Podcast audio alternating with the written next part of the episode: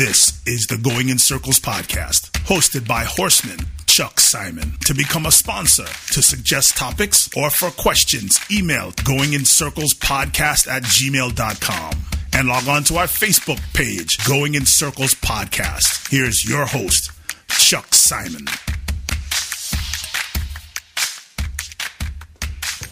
Hey everyone, welcome to Going in Circles live. It's Tuesday, December 8th. The uh, the official wintertime season has set in it, in South Florida as I wore a jacket today and uh, it was cold. And I know all the people who live up north are laughing, but you know what? Ha, it's going to be warm by the end of the week. So when you're freezing, we'll be warm but it was cold today. The uh, the championship meet kicked off last week down here at Gulfstream. Had a good card on on Saturday. Claiming Crown was a competitive crowd. Uh, excuse me, competitive fields. Uh, no no real crowd to speak of because of the COVID situation. But uh, Luis Saez kind of uh, dominated on the jockey end and Handle was uh, another record. They've they've done better and better with that event since it came to Gulfstream. Before it was a, a South Florida fixture. Um, I think the record handle for the Claiming Crown was was in the sixes, six point something million, and uh, they're up to fourteen million.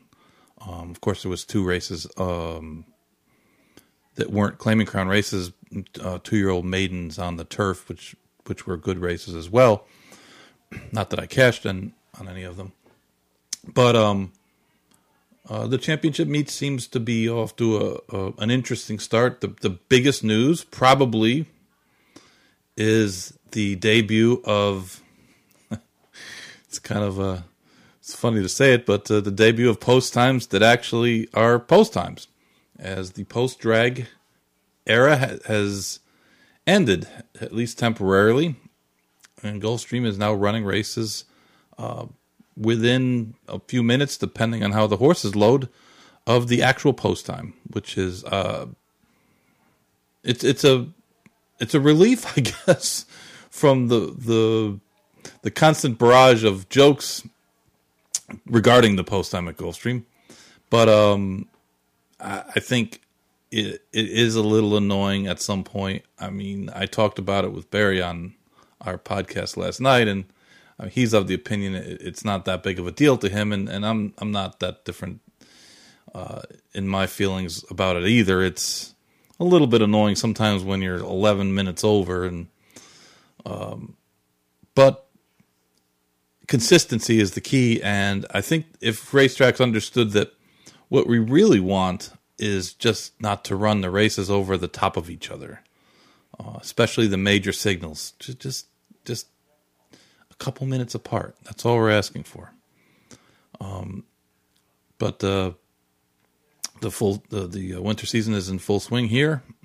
Um, New York had their final uh, greatest stakes hurrah of of the year, uh, the Cigar Mile, which was won by the uh, the Ignatic.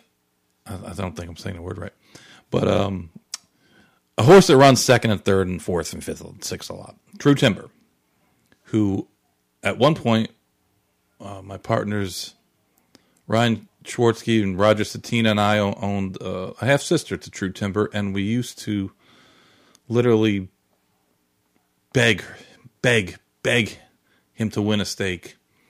Um, and he, he just kept running second and third and fourth and uh, I think he broke a 17, 17 uh, consecutive stake starts without a win, winning the Cigar Mile over a depleted field because of the the mud. It, they had a lot of rain in New York this weekend and Firenze um, fire and uh, mind control, where the the chief scratches out of the race. Two horses just simply don't handle mud. They came out. Uh, there was another horse who wasn't really a big factor that, that also came out, but uh, it wasn't exactly a stirring rendition. It wasn't exactly a great Grade One race, but True Timber is a winner of a Grade One race for Calumet Farm, and um, Jack Sisterson, who's a who's a good guy, who's uh, who's shown he's willing to run his horses, and I know he gets encouraged by the owner that they they like to run. They like to run in big big spots. They like to run in important races, and uh, sometimes they're they're wildly overmatched, but sometimes they they win. And I think that's that's one of the the funny things. Someone had po- I think Fran LaBelle had posted a article this week on Twitter, not Twitter, uh, Facebook, about um, Murray Garren. Uh, Murray Garren is a um, an owner turned trainer who used to race in New York in the uh, 80s and 90s. And Murray Garren was, um, to say he, he was not afraid of the entry box was to, to putting it mildly. And Murray used to run two or three times a month every horse. Jackson's Port, and, and there was so many uh, four bases. Um, you know those old uh, hard knocking horses that used to run 20 times a year um, just kind of uh, kind of crazy in eras where um, horses just don't just don't race that much but um, just to, I'm not even sure why Franny put that uh, that link up but uh, it was kind of funny I thought uh, and fitting with with a horse um, like True Timber who dances literally every dance even though he's like that guy that's out on the dance floor dancing by himself because nobody, will, none of the girls will dance with him. True Timber's got that grade one win, so at some point he will be dancing with the ladies. Uh, they also ran a couple two-year-old mile and an eighth races in New York um, this past weekend. Uh, the the Brooklyn Strong, who, who's a New York bred of, of Danny Velazquez, is, is really kind of proven that he's he's more than just a, a flash in the pan New York bred uh, who, who's you know shipped up from Delaware and got lucky. He he won the um, the the Remsen Fair and Square. Uh, they they ran a a, a good time, um, beating um, uh, a favorite of Shug McGaughey's who who um, was a legit favorite, a, a good horse. Uh, I don't know. It was a ten point Derby Derby race. Uh, Kentucky Derby point system, which isn't much, but it's something. And, and I, I, don't know. It's it's to me, it's just too far out to really um, get a good feel on, on, the Derby trail yet. I, I think that uh, it's it's it's a kind of a wide open group of two year olds so far, and, and, there haven't been a lot of them that ran a whole lot. So um, we'll see what what shakes out with that. Um, a filly that kind of uh, had brought some consternation about her performances a few months back. A filly of Bob Baffert's. It was a 1.3 million dollar two year old in training that had broke her maiden and and uh, had won a few races in California very stylishly, yet very uh, pokey, very slow. The races were not highly regarded, and there was some controversy about hey maybe she's a lot better than she looks. She's winning easily. She could run a lot faster. And she ran in the Breeders' Cup, and albeit from an outside post, kind of got exposed. And she didn't really run that well. Um, finished mid pack and came back and was entered in um, in a race, uh, Grade One Starlet at uh, Los Alamitos this weekend, and uh, kind of somewhat bolted at the top of the stretch, and it was found that uh, she has a, a career ending injury, a, a bowed tendon, and I guess it's kind of. Uh, I saw a poll where it was asked, Would you describe her as brilliant? And I, of course, would say no, I, I don't think she was brilliant. Um, I think that she was a, a quality horse, a good filly, a, a talented horse. But uh, speed figures matter; they do matter, and the consistently faster horses win more, and that's just the way it is. It's just the way it is.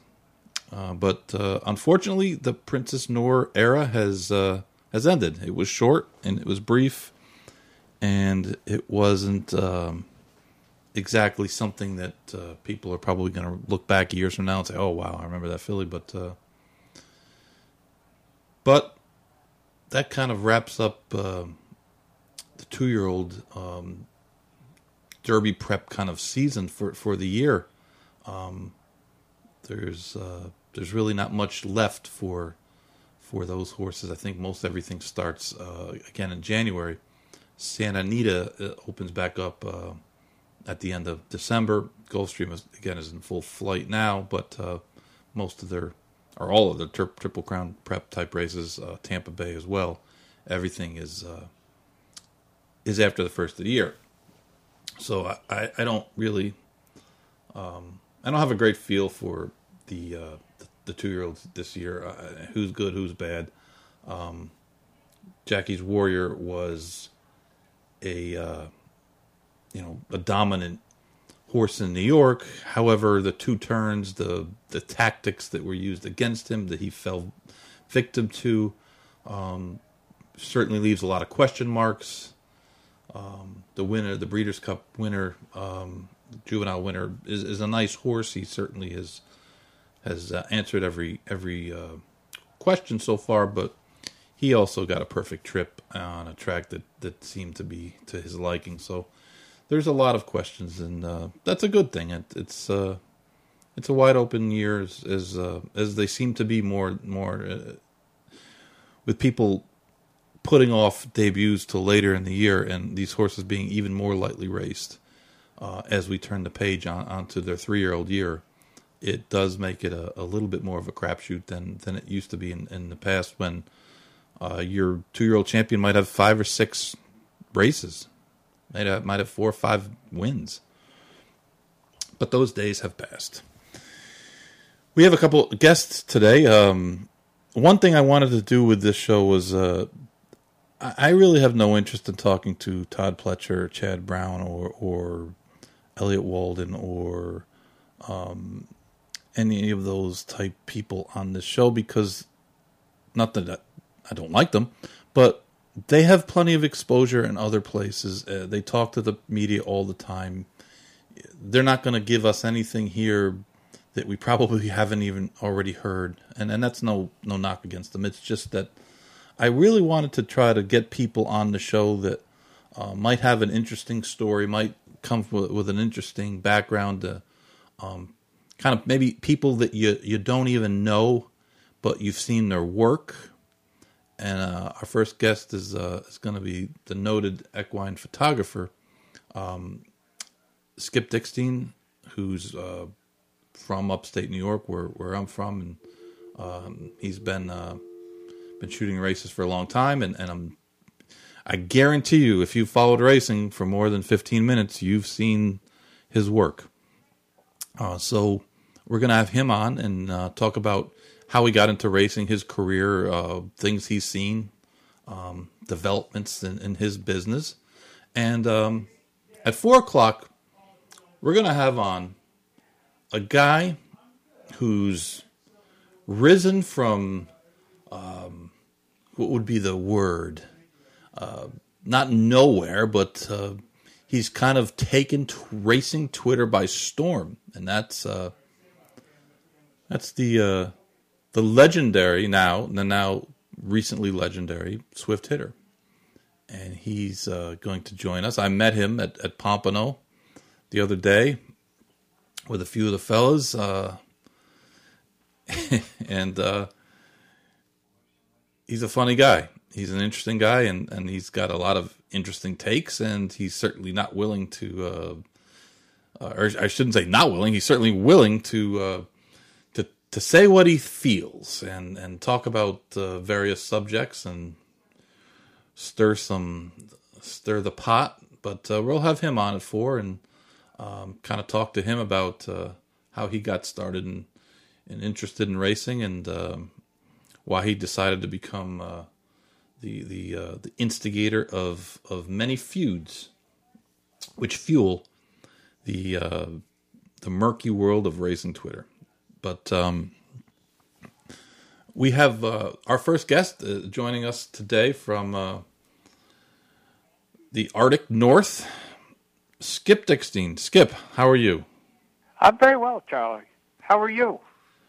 Well, I can't complain. I can't complain at all. Things are uh, are, are are going well down here in Florida. We're in the 50s. We're probably nudged up into the 60s, and uh, I know I know the Saratoga people kind of laugh at that, but uh, yeah, that's like a heat wave this time of year. Yeah, we, we, got no rain. Hurricane season's over. We don't have that, those bullets to dodge anymore. We don't have to see the people on the news, to, you know, with the frantic updates that barely amount to anything. So uh, now, now we get told uh, if you're you're bringing your kids to the bus stop that uh, you know bundle them up because it's going to be in the low fifties. Bundle them up. Good Mittens. Grief. 50, 50 degrees. My goodness. That's, that's lovely weather this time of year up here. In fact, Uh. it's actually going to be warm like that tomorrow, or um, on th- Thursday and Friday.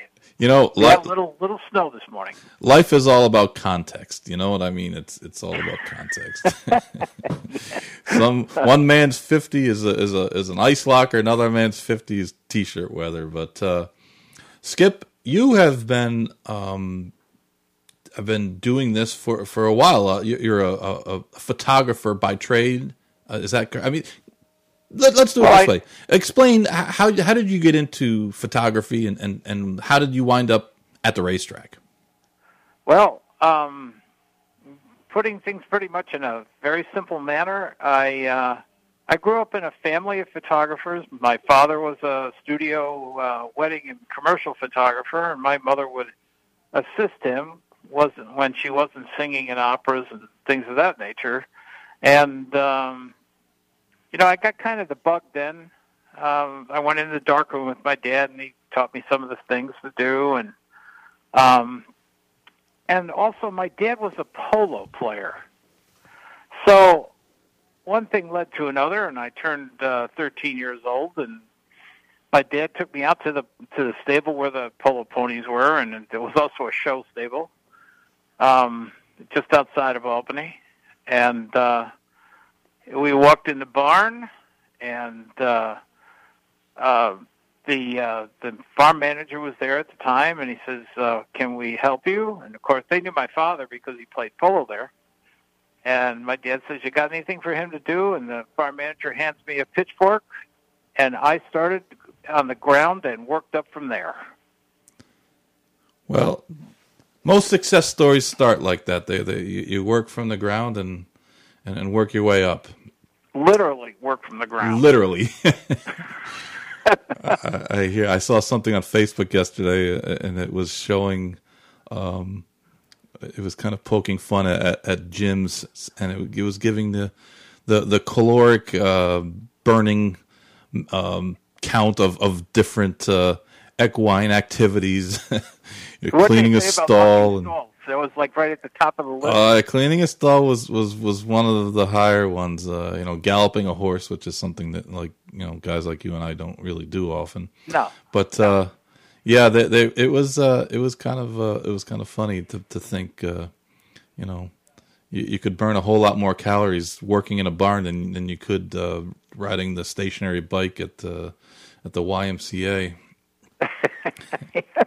yeah, either that or walking hot. It's one or the other. Oh my god. Walking hot, you're going to get your steps in. That's for sure.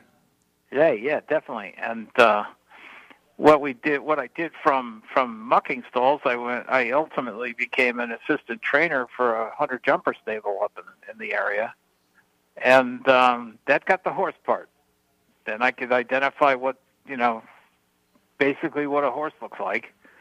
And then, uh, of course, I had the bug for the photography through my mom and dad, and uh, ultimately um, they cut me loose. I got my first professional camera after I painted a three-story um, three-story uh, staircase in my parents' apartment house where we lived, and uh, and from there, um, I went to college down in, in Texas, in Beaumont, Texas, but I assisted uh, the guys from UPI um, covering major events down there as a photojournalist, and of course, having that professional camera got my start with with UPI.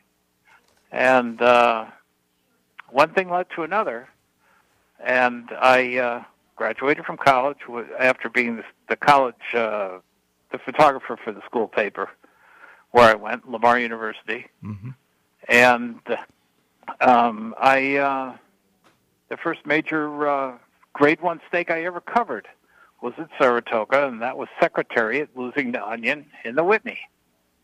Wow. Well, and of that- course, that- the rest of it's uh, that- that's a hell of a way to break in. Yeah, yeah, you think? I remember watching the crowds. The people they would put boards down at Saratoga, and people would walk into the infield to Right. watch the races. No, that And- that, I, I remember that when I was a kid, when they would put the, the boards up on the over the turf course, and, and we we'd walk in, and they had uh, they had some windows like behind the the tote board, and Yep. um, Yep. In fact, yeah. I think so, I, if I'm not incorrect, some of those structures actually still exist over there. really, Yeah. Um, if not, they're they're like shells or whatever they use them for storage now. But I think some of those those old buildings are there's there's some that I think are still there over by the lake, really. Well, infield lake. Yeah.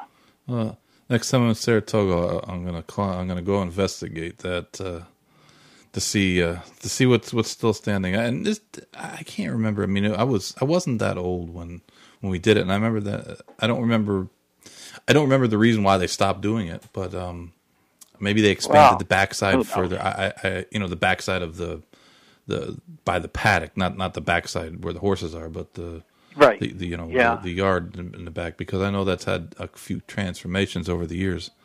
I remember when I was a little kid, we, we used to sit in the dirt right outside the paddock, and there was like was like Oh, one yeah. no fence. The horses would be be getting saddled around Right a there. tree, and Sure. I mean it sounds So- it sounds crazy now to to think that uh, um, you know the horses would be just out in the open like that, but uh, Well, that was- yeah. that when was when I first started covering racing, we used to just walk over in that area. The, the horses would walk around the trees. There would be no fence there, and um, man, I'll tell you, you do that now. God forbid somebody should get like like stepped on, and like the end of the world is coming. oh yeah, no no doubt. So, um, but it's it's a different, it's a whole different world now. Really, pretty much everything covering racing is different, and and that that's that's changing as the as this virus stuff is. That's made it uh, really interesting. So to me, um, it's funny. Photographers, they they almost uh, at the when you're at the races, they almost blend in with the background. I mean, we don't see you guys where you're at, like you're you're there right by the, the finish line or, or wherever you're taking your, your your pictures. Like I guess we're so used to seeing you guys that we don't even hardly notice you, and then we look at the pictures. And some sometimes I look at your pictures and and uh, and, and other photographers, and I'm thinking, man, how did they get that shot? Like, where were they to get that particular shot? And and uh, describe kind of uh, like your day at the races like all right uh, travers day for instance in saratoga like like where do you do you have assistants do you have people that work with Oh, you yeah. do you have do you set up cameras at like remote locations or things like that Sure.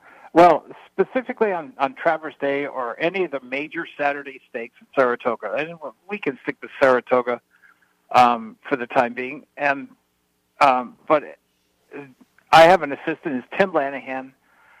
He uh, he, without his help, I probably could not do remotes because I'm getting to the point now where getting down underneath the rail is is, is tough for me. You know, I'm no youngster anymore, but you know, I still I still do what I have to do to make sure that uh, the images are correctly focused and the exposures are done and, and things of that nature. And Tim makes sure the placement of the camera is where I want it. And uh, we discuss it. We'll have a little game plan before we go into the track. We know exactly what we want to do. We know exactly the amount of equipment that I have um, for majors, uh, for major races like Triple Crown, Breeders' Cup. Um, in the past, we've been able to get uh, uh, Nikon Professional Services to to uh, allow us to use their uh, loaner equipment to to supplement what I've got. And I've had to buy a lot of equipment because getting you know getting equipment um, it has been tough uh, because of the coronavirus. because of security, because of any number of things, um, we don't have the availability of, of the loaner as much loaner equipment as we used to. I would run in the past. I would run seven or eight cameras on remotes, outstanding of the stuff that I shot. And of course, Tim would Tim would have to maintain that all day long. And uh, as other people would put in their gear, he'd have to make sure that nobody was blocking us or whatever. And uh, we'd go in. Uh, the minute the track closes to training, we'd put our gear in, cover, uh, make sure it's uh, properly uh, positioned. Uh, I would check everything. Then Tim would Tim would maintain it. And again, without Tim, this whole process doesn't work. And um, we would, uh, and he would maintain the equipment, making sure that everything is is prop- properly uh, covered. Uh, because they water the track you know, when it's a dry day, they'll water the track in between every race. So that means the camera's got have to be covered to make sure that they don't get wet. And um, if I have the availability of extra manpower, I'll put somebody at the top of the stretch, somebody at the uh, the uh, in the clubhouse turn, um, or any number of other locations. Again, it all depends on how much equipment I have available to me. I, you know, there's a finite amount, and uh, we we fill all those gaps. With the COVID virus, it threw a major curve at us. We couldn't, and we're not allowed to put bring the extra help in to do these things. It was just Tim and I or in the case of the Derby, it was myself and Anne Eberhardt, who's the director of, uh, of imaging for the Blood Horse. Um, it was just the two of us, but we teamed up with the Herald Leader down there in Lex- in uh, in in Louisville. The Herald Leaders is from uh, Lexington, but we they came up and they were doing the Derby, so we uh, Anne set up a a, uh, a mutual agreement, so they had uh, you know, access to my gear or my equipment, or excuse me, my images, and we had access to their images. Worked out perfectly. I wish Tim was at the Derby. That's the only major he missed this year. Tim and I, um, we were only allowed to have two people from the Blood Horse at uh, Belmont, which obviously was the first of the Triple Crown races this year because of the COVID virus. There was there was hardly any any photographers there. That they had to restrict it because the state racing commission demanded that.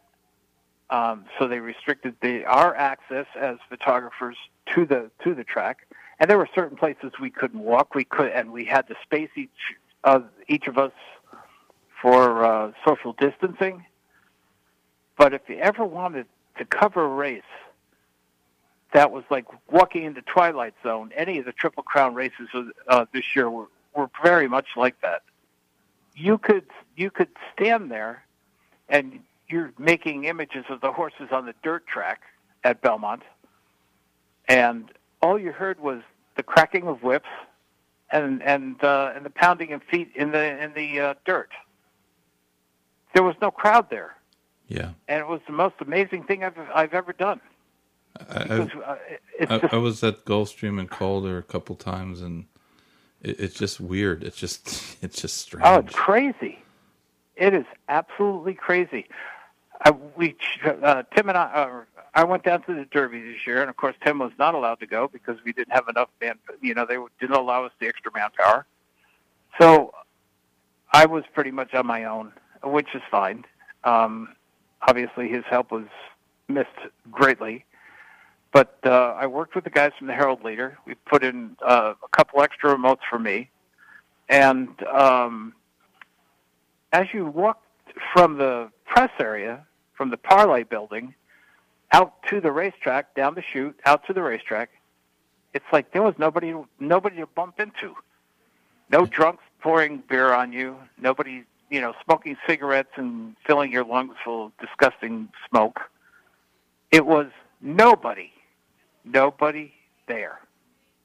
And it was really bizarre because I've covered probably, I don't know, maybe 30, 35 derbies. And it was the first time I'd ever experienced an empty racetrack to do it.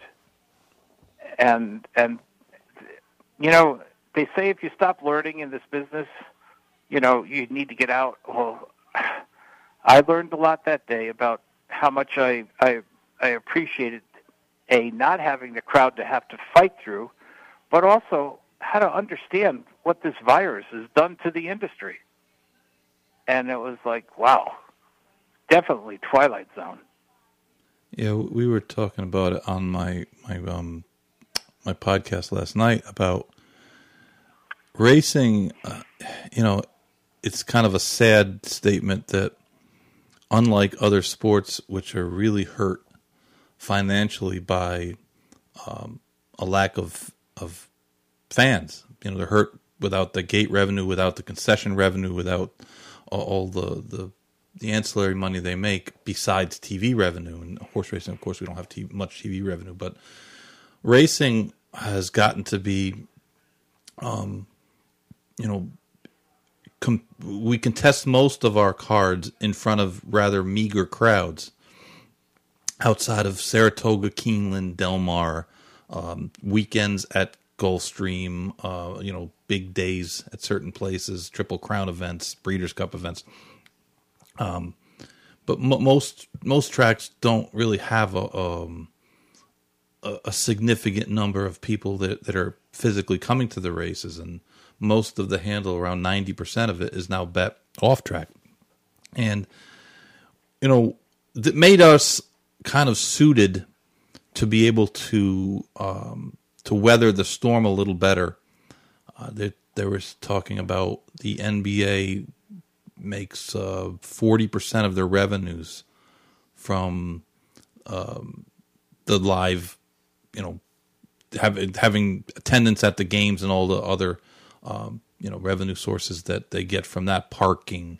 Um, you know, like I said, food and beverage, uh, the suites that they they sell. I mean, they sell those suites, or they make a ton of money on those things. And like we we didn't we don't lose forty percent of our revenue because of of that. Uh, maybe Saratoga took a pretty you know decent sized hit.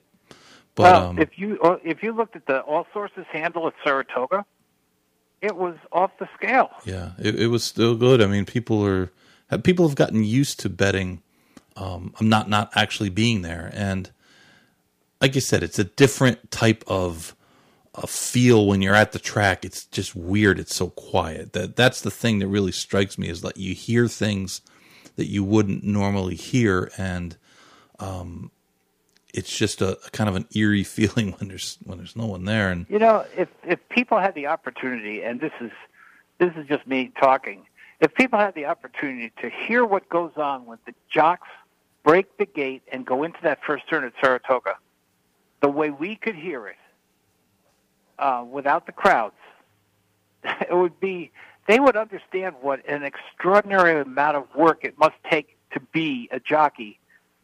Because this sport is tough. And to and to and to crouch for you know a minute and a half two minutes around that track in close contact and as as much as people say it's not a contact sport, I mean, you should hear these guys yelling at each other. It's it's and you can clearly hear it because there's nobody at the track. I'm not saying that I'd like that. I'm you know I'm a traditionalist.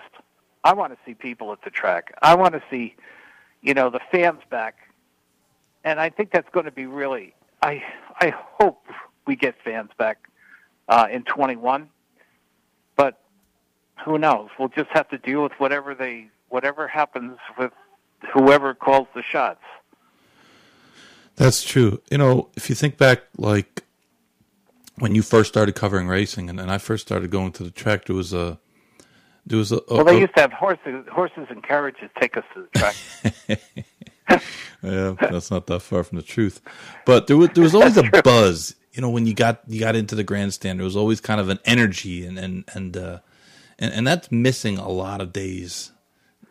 Well, a I lot can, of places I, these days. When when you go to the races and it's kind of a, a sparse crowd and um, it's not quite the event that it used to be. And and and it's funny because we have a lot less racing than than there used to be. It's it's oh, it's ironic that people think we have more because they have so much more access to f- other places. I mean when you looked at uh, racing prior to 20 years ago or 25 years ago, you went to your track and that was what you had. You had the nine or ten races that they ran, and, and that was it. There was no simulcasting. You didn't watch other tracks. You didn't see other jurisdictions. You just kind of paid attention to the only, um, you know, the the track that was right in front of you. The those those nine or ten races, that was it. And it, it's it's kind of uh, gotten to the difference. And I've heard people say, "Well, racing hasn't really, you know, evolved." And I'm thinking to myself I can walk down mm. the street at four o'clock in the morning and, and, on my cell phone bet a race and watch a race from Hong Kong. So of course, back I mean, you know, 1995, I, I could be at, at Belmont Park and I couldn't bet a race from Monmouth. So it, it's it's definitely changed. It, the, the, actual running of the horses, you know, starting from a gate uh, and going in a circle with with little people on their backs that that hasn't changed and that that's not going to change no. there's not much we can no. do to, to really change that. But when you look at baseball baseball is really not that much different than it was in the 50s so you got a you got a pitcher and you got a catcher and you got uh, 90 feet between bases and and you know they're throwing the ball and you're hitting and you have three outs and it's it's not all that different. There are some sports like football which is has really changed. I mean football when i was uh, growing up to now is I mean, that you know, the, these, these guys, they throw 50, 60 times a game like nothing. But but our our sport is is the same on the track. We, the horses certainly run a lot uh, a lot less than they used to, which is which is unfortunate. And, and it's it's a uh, every few months on Twitter on Facebook this kind of debate pops up again, and uh, at the crux of the issue is that there's so many different factors that there's not one thing that was done or could be done to fix it or, or that caused it. There's so many different things that that uh, you know the world changes and the world evolves, but uh, but but like from your vantage point, Skip, you you see races differently I, than most almost everyone. You're you're looking at them, you're watching them from a, a point of view that. Um, the people just you know, almost no one outside of other photographers actually get to see, including people like me. I mean, I, have been going to the races since I was a little kid, and, and I've worked on backsides of of of all kinds of racetracks, and I've trained and I've owned and I've been a breeder and I've worked in on in racetrack management. I've done a lot of different things, but I've never sat at the finish line on on the inside rail and and, and took pictures or, or or wherever it is that you you station yourself. So tell us a little bit about about looking at and, and seeing things in, in that unique, um, you know, the, the, unique the unique view that you get. Well, I can honestly say I got the best seat in the house. No doubt about it. You know, I shoot from the outside rail for about ninety percent of the time. I'll shoot from the outside rail, um, looking on a three-quarter view of the finish. In other words, I'm looking at the horse's shoulder for the most part when I shoot my racing. And uh, and there are a lot of times if it's a one horse finish, I know who wins. But if you get a close finish where you get two or three horses coming into the final, you know, into the the final sixteen, and you're trying to figure out who to focus on, right. and that gets to be a bitch, because ultimately I don't know who wins the race. Sure. if it's real close, I mean, if if there's only noses apart, yeah, go figure. Because I, you know, unless unless I get real lucky and and am able to see you know after they pass me at the finish line if i have time to turn around and look i might figure it out. Or i look at the tv cameras and i fig- i look and see who they picked to follow back to the to the uh, winner circle. That's the only time i ever know who wins the race a lot of times. That, but, that's that's funny. You know you don't even think about that that, that point. Well, you got to concentrate on what you're doing. Sure. I mean, really, it's just like anything else. It's it's um, it's a it's a very dynamic sport. Although they always finish in the same place, they always go the same direction, which makes it easier. I've covered Olympics, Olympic sports. I've covered uh, um, you know any number of major event sports, and uh, most of those are very unpredictable. But horse racing always finishes in the same place. And those are the pictures that you want. You want the guy, the, the jock excited, elating over winning. Of course, I know you trainers hate it when they do that because you're afraid the guy's going to pull off the back of the horse. exactly. So, you know, that's that's my main concern. It's like I'm just I'm just out there to record the event and make sure I get great pictures for the BloodHorse, uh, who is my primary uh, source for my images now that I've left the Times Union.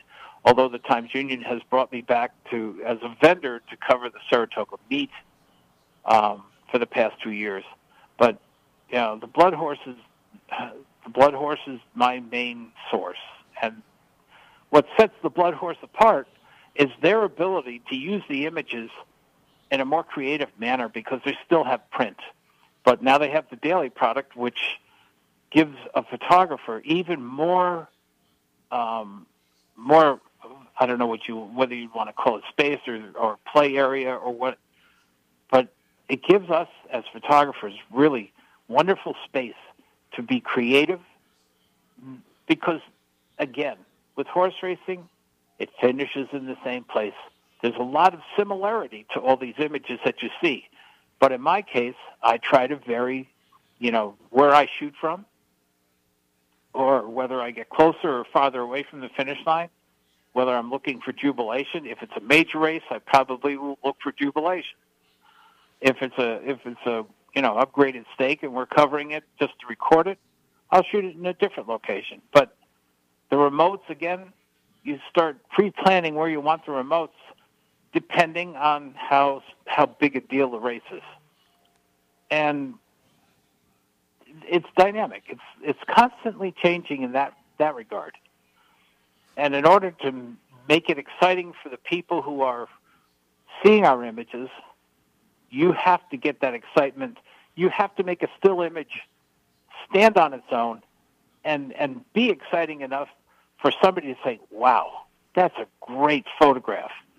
And that's what you look for every time you go to a racetrack. And if you don't, you don't need to be there. If you don't, you're just, you know, it's just, you know, making pictures. But for us as professional photographers, this is our ideal, our ideal end game is making sure that these images talk to the people who see them.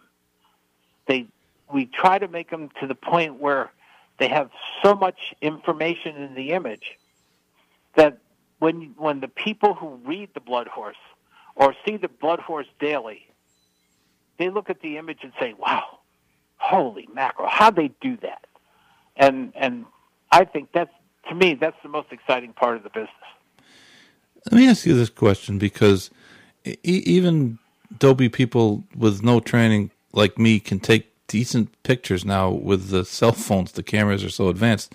How has yeah. has technology uh, changed what you do and, and, and how you approach things? Well, technology. Well, I'm a real tech guy. I I love I love all the new toys. If there's a new toy, I got to have it because I want to use it because that will change how I cover the you know that'll change how I, I approach covering the uh, the event whether it be horse racing or anything else. Like Nikon just came out with the the Z6 uh, Generation 2 or Z6 II. It's a mirrorless camera, no sound. You go to a, a sales ground and you want to sneak around and shoot pictures, uh, getting these unusual angles and such. Nobody can hear you shooting. Wow. Or if you if you're uh, tasked as a photojournalist, as I am, at times I was asked to go into courtrooms. Well, they're pretty picky about you know shooting in courtrooms, in court cases in New York State, and they they ask that the quiet the camera be as quiet as possible. This is what this new technology has done. Covering horse racing, getting back to you know why we're on the blog here. Um, any new technology I I want because we cover we cover horse racing in, in rain, in sleet, in in reduced lighting, um, except the Churchill where they have lights now. Um, so you want to get the best equipment, the newest digital cameras that will handle the low light situations, or if you sh- if you if you're forced to shoot autofocus, you want the fastest autofocus. And as we have succeeding uh, generations of digital digital camera equipment. Each generation gets better, and it it's just making my life much easier, and it's extending my my career literally, because. Um, obviously, as I get older, my reflexes aren't quite as quick. But using this new technology, it has made a huge difference. And and you don't have to develop pictures anymore, right? Oh, I hate. I was the. I hated wet darkrooms. Hated them. And in my early part of my career uh, as a photojournalist, of course, that was part of the deal. You know, you had to go in, you had to develop your film, you had to uh, make prints, bring them out to the city desk, and they would either use them or tell you, you know, you you missed the mark. But it's it's getting to that point that always excited me and still does. It's getting that peak image, either at a spot news event or or a horse race or uh, you know any num- a sport uh, covering sports or whatever. You want that peak image. You want that image that talks. Sure. And if you can get a a, a, uh, a two-dimensional image to to talk to the people, literally talk to the people who are looking at it, you've you've done the right thing. How is uh, shooting in the morning? And I mean, r- most racetracks open, and the track is, uh, I mean, before dawn. Um, some tracks uh, have a lot. Oh, you mean like Keeneland last month? Yeah, huh? Some tracks have a lot better lighting than than others. Um, Yeah. Well, to say the least. And, were- and the funny thing is, the, the lighting now is way better than it used to be. I remember a couple tracks where where it, it was just pitch black. You'd be galloping horses and you'd be listening to them gallop. Saying, "Yeah, they sounded like they went by pretty good, but I can't really see too much." How, how is it different? Obviously, the the light situation, but uh, in trying to get um, pictures uh, of I, a lot of trainers work their best horses. Bar- Barclay Tagg, for instance, was a uh, you know yeah. a veteran Oh, guy God. wants wants to work first thing in the morning, and I mean, how do you come up with good images? Kenny thinks the same way with Sky. Uh, uh, Sky, Swiss? Uh, skydiver. Swiss skydiver, yeah. Um, at Keeneland in particular, actually, barclay gave us a break because he was bringing Tiz the Law out at eight o'clock. But but Kenny, every morning, the minute the track opened, and there was literally no light. So you're looking for anything you can. Uh, lights from the grandstand. I was assigned to the to the barn area, so thank God there was a there was street lights. Um, you know, over in the um, the uh, what is it, the Rice Road barn area where they had Yes. all the uh, Breeders' Cup horses. They had those street lights, so I did a lot of you know artsy fartsy stuff of the street lights and horses walking through them, and I did something like that with the uh, Swiss Skydiver. And um, but oh, and um, and Churchill Downs, they have lights. They turn their uh, stadium lights on, so that's no problem. That's a piece of cake. Sure. And uh, but let's see, at Santa Anita when we're out there for the for the Breeders' Cup in the fall, again, it's very late before that light gets usable. But once it does, I mean, you get these glorious sunrises. And and um, at Keeneland, I was down in the barn area and I looked up, and the sun was just coming up above the edge of the track, and I got Steve Asmussen and one of his uh, uh, ponying one of his uh, two-year-olds um, on the track, and it was it it just it was probably one of the better images I made the entire weekend there. But you you deal with it. It's just again, if you have the technology, you can pretty much get around any problem that is thrown at you, except of course, oh dark thirty in the morning, Right. and there is nothing you could do then. Yeah, darkness is darkness. I I, I get that. Um, it's just uh, I, I just wondered because I've seen some really great pictures over the years of of horses in that you know barely you know you, where it's probably a little little lighter than you know the first first thing, but um, I mean, it's it's obviously in the in the daytime you you have the sun behind you. It's a, it's a, just a different uh, a different way of doing it. Um, w- would you say? and be honest. What, what's your favorite sport to shoot? Um, I'd have to say horse racing. Yeah. Um, you know, I've shot, I've shot pretty much every major uh, major league sport. I've shot uh, NFL. I've shot uh, uh, NASCAR. I shot um, uh, Major League Baseball. Um, well, horse racing, Olympics. Horse racing is probably a little bit safer than those because I've seen a lot of uh, games photographers get wiped out by NFL players. Oh yeah, and, and well, NBA players, and and you know baseball, you might get hit by a bat or a ball, and at least horse racing, the horses generally stay, you know, on the racetrack. Yeah, pretty much. there is an exception to the rule as well. But Bodie Express is retired now, so you don't have to dodge him anymore. Yeah, thank God. I, I, was covering uh, what was it? I was covering um, Lady's Secret at Saratoga. I don't know whether you remember this. One of the, the final last races she ever yes, ran. I do. she ran out. Yeah, she she bolted on the backside. Yeah, I was like, holy crap! Boy, if you were there, you're going to get run over. Or somebody, you know, somebody gets uh, unseated at the start, and then you get a horse without a rider. That gets a little edgy as well. That gets your heart beating. Hopefully, the outriders, and I have to tell you, the outriders at NYRA and at Churchill are exceptional. I mean, they have quote horses when I couldn't believe they quote horses. Yeah, those but, those guys are good. Miguel in, in New York and uh, oh, um, unbelievable, and uh, Pepe and those guys. yeah, those those, those guys are really good. Greg and Lee, um, Greg and Lee down at uh, Churchill, um, just an outstanding group of people.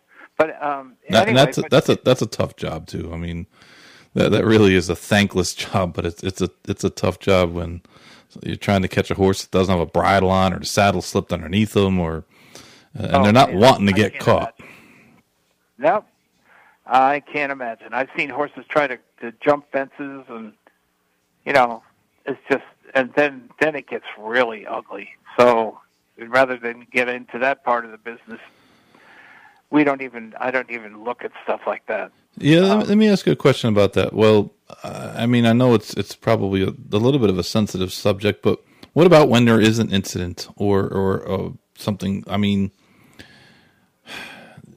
is it newsworthy where you, you feel the need to take a picture of that, or well, that something? I mean, you just kind of use your judgment. philosophy um, is I would not shoot it unless it was something that was so important to the industry. But I would not normally shoot some, something like that because it's just not appropriate. And and as a photojournalist, you're you're you're forced to cover those events at a major race. You have to cover them, but you can do it with a certain amount of class. Right. Um, you know, you don't have to show legs hanging and things of that nature. One one of the worst things I ever saw was picture wise was Go for Wand and, and the Sports Illustrated covering it. I, I, was we we were there that day at Belmont and we weren't too far away from the eighth pole when that happened and I mean that was uh, you know Well she went down basically when she pulled up she went down right in front of Yeah, that that was pretty you know, pretty and awful. Something you, you never forget, and you know, comes out in, in, in the next week's Sports Illustrated, and they have you know like graphic pictures of it, and I mean, well, to be know, honest, if Skip, if, if that happened these days, and, and and put pictures like that on a major, you know, publication, you know, who knows what would happen. Well, the thing again, you just have to, you got to be professional, but you don't have to be stupid. Right. You don't have to be you don't have to be ignorant. I'm I'm, I'm going to remember that's going to be my, one of my new phrases. You got to be professional, but you don't have to be stupid. yeah, I come up with really dumb things. no, that's a good one. I, I I appreciate that. That one's good. I'm, I'm gonna I'm gonna have to credit you when when I use that one. What oh, about no. what about people? Um, I know that um, uh, some photographers have been very uh, on social media very um, outspoken about people stealing your images. And Oh, have have you had a lot of issues with that? Yeah, um, unfortunately, that is part of the case. Um, people will ignore a copyright bug, and then you have to go after them, and then you get into lawsuits and people using images without your permission, and it happens all the time. They figure since it's a it's in a digital form, they can steal it and do what they want with it. And and you have artists that that will steal an image, use it in one of their artwork, and they say, "Well, that's not your image anymore; it's mine." Well, you used my image as resource, so either you pay me or I own the image uh, because I'm going to sue you. Right, right. But in, but again, you have to you have to talk to the people who are who are using your image without permission. The horse industry is is in is in a situation where there's not a lot of money going around to anybody but the horsemen. And you know, in order for me to make a living doing horse racing photography, it gets tougher every year because the competition is so high. We have people that will offer their services for free just to get their foot in the door. And what does that do for me when I have to make a living? I have to I have to be paid to shoot a race. So, you know, it's just and that's that's basically the same thing as stealing your images. It's like, geez, well, why are you putting somebody else out of business when you know you could be professional about it and say even I don't even have a problem if they charge a, a fair price, but when they undercut you by doing it for free for like six months, Right. that's not right. And then then ultimately their price is much higher than than what I would charge normally to cover racing on a regular basis. And it's just that kind of crap happens too. I mean, there's all kinds of unscrupulous competitive people who allegedly compete with you in the in the horse business, and then of course there's the very professional people who will, you know, work for what they're they're worth. Right. Where can people um, access your work and and and uh, do you have a website? Yeah, it's uh, it's skipdicksteinphotography.com. If you use just skipdickstein.com, that goes that got hacked and it went to a uh, porn site in Hong Kong. Yeah, sure, Skip. Sure, it got hacked. All right, come on. We know you're making a little money on the side. no, seriously, I had to change my uh, domain name because I got hacked and that they turned it into a porn site. It, it, it was fun. I, I trained a horse for a guy in, called Free for Internet, and um, if you went to freeforinternet.com, it, it was a porn site from from uh, United Kingdom. the people were trying to like promote the horse, and they're like, "Oh, Oh my god, that's crazy. yeah, yeah, you know, it's the internet, so uh, you know, things happen." Yeah, nothing is nothing. I, internet, internet, um, cyberspace. I mean, you're any way you look, you could get hacked or whatever. But um, so far, they haven't messed with you know the latest version of my domain name, which is skipdicksteinphotography.com. And that, by the way, is is going to be updated considerably pretty soon. So okay, great. The images you see on there are are older, you know, older images of horse racing. You know, I do I do commercial photography work as well besides the horse racing. So Okay, no problem. Appreciate uh, appreciate you coming on. And um, before I really, do, do you have a favorite horse? I mean, your favorite Um, race that you, you watch or you're covered, or uh, even a favorite shot? Like, what do you have? I mean, I know it's probably hard. You have you know millions of, of, of pictures you've taken over the years. What are your Favorite favorites? race. Well, uh, easy go to easy goer Sunday Silence Preakness. Yeah, you were there for that. Oh yeah. Oh wow. Yeah, and um, actually, my first Triple Crown that I actually covered was uh, was uh, American Pharoah. Um, let's see. I'm just trying to think. I mean, each race uh, stands pretty much on its own. Sure. the one thing I hate is is one horse finishes. They are very boring. But did, did you um, do spectacular bid? Uh, no, The Woodward. that I did not do. No, I, I was that was just before I really got into it. Yeah. You know, and I went on. You know, I was going on the road for the. That's before I got on the road for the BloodHorse. Sure. Um, gosh, I mean, I've covered so many races, so many cool races that I think every race is. And I think as long as uh, I think as long as my heart starts to race when um, the, you hear the the bell on the on the starting gate, I know I'm still alive. Because there if unless you do not have a heart or blood running through your your veins and you don't get excited when you see horses coming to a finish line especially when there's two or three you don't have a heart No, that's that's very very true. Skip, I appreciate your time and uh, hopefully, uh,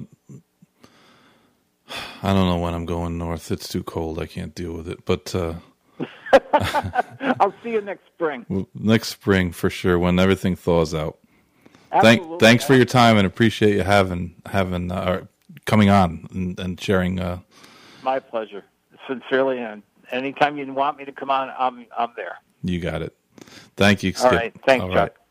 That was uh, Skip Dickstein. You can check him out at skipdicksteinphotography.com. He's taken a lot of good pictures over the years. Really great, great photographer, and uh, he's even taken a couple pictures of me, which which I hate. But um, he has never probably taken a picture of our next guest.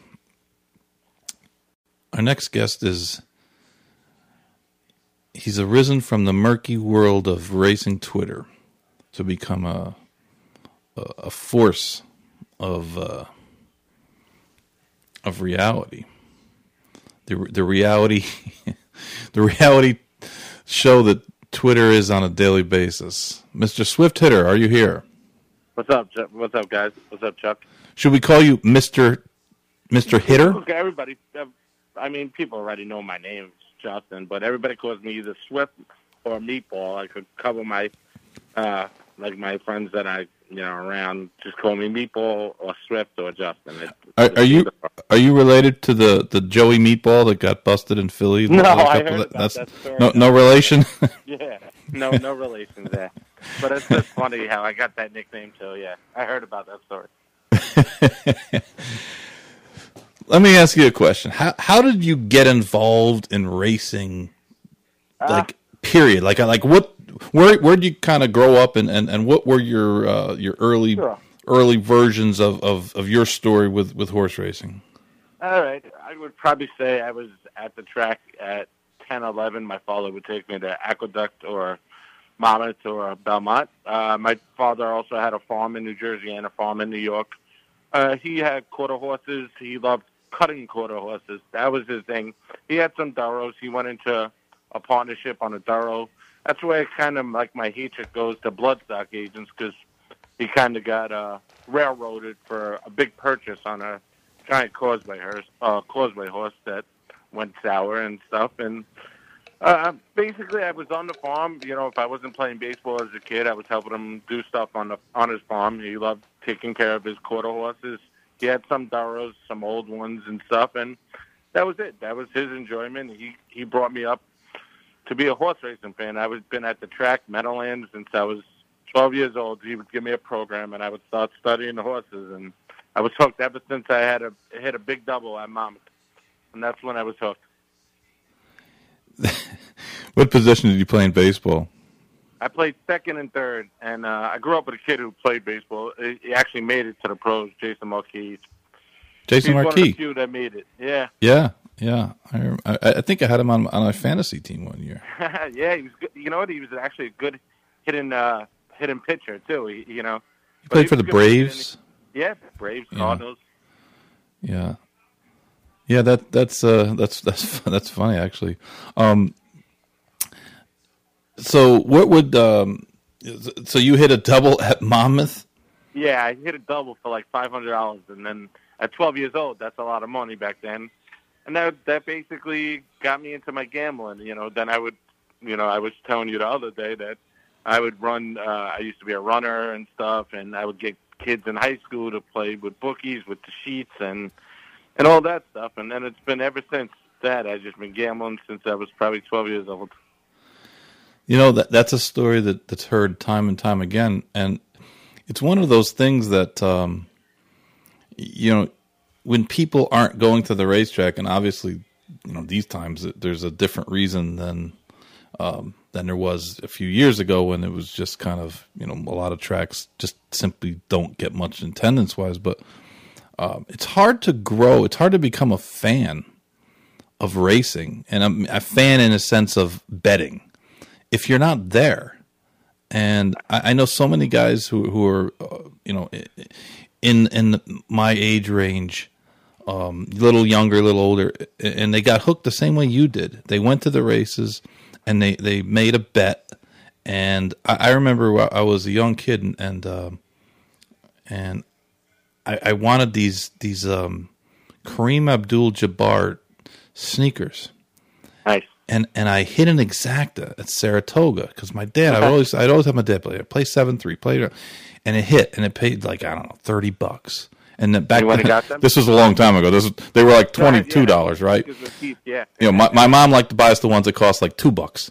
So I got them, and I was like, "Wow, this thing is this game is great!" Like, you, all you got to do is you pick the you know you, you pick the two horses that comes in, and, and you can yeah. buy stuff, you know. And I, I know so many guys that got hooked on it because they're like, "Man, I made more money uh, you know, uh, uh, like you on the double, it would have taken me a month of working at McDonald's. I don't want to do that crap. And hundred percent, man. That's how it started. I never forget the day like I hit that down. You know, I went to the mall and I got some stuff. I got my sister something, and I hated my sister. But just just the thought of having six hundred dollars and you're twelve, thirteen years old is something that you know. My father took a little share of his too. It was it's funny how like I used to go to Atlantic City with him, and my mom was my mom's a big gambler. My dad never really gambled. He, he played doubles. My dad wasn't really into gambling. He cared more about the horses than, than the gambling aspect, but he played once in a while. He would sit me outside. I couldn't go into inside the casino. There's this poker room. I tell the story a lot. Billy's poker room. It's upstairs in Bally's in Atlantic City, and they used to have the horse simulcast. And he would sit a chair outside me, and I would just sit there all day and start capping and he he would run inside and place bets with me and come outside and sit with me and watch the races. That that's so funny. We used to because I you know I grew up in Saratoga and um, yeah. we used to go down in the summertime. My dad would rent a place on Long Beach Island. Nice. And, and, my that's dad was, you know, he, he was going to the racetrack since he, he was a kid too, and and of course every year we would we would go um, to Atlantic City. We'd go to Monmouth once in a while. We make it to the Meadowlands.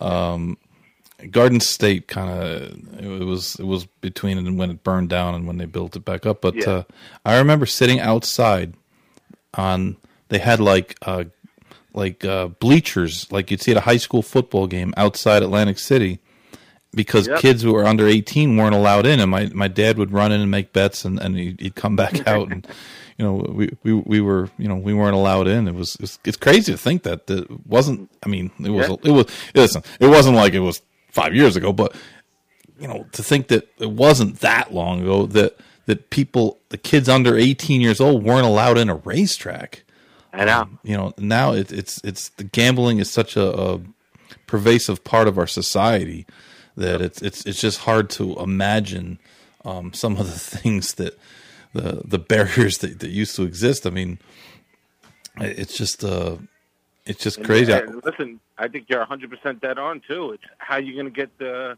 20 to 25, 20 to 30 year olds to start betting on horses because sooner or later we're going to lose an age gap where these kids these kids are gambling now, but they're gambling on the sports now, and they're they're going to lose this uh, horse racing needs to think of something where they need to get that young fan in to get them to the track because sooner or later it's going to be you know a whole different ball game in a couple years and they need to find some ways to get some the younger crowd into it in my opinion you know talk about raising twitter and one of the sharpest guys out there and he is not exactly one of the, the, the most diplomatic people in the world.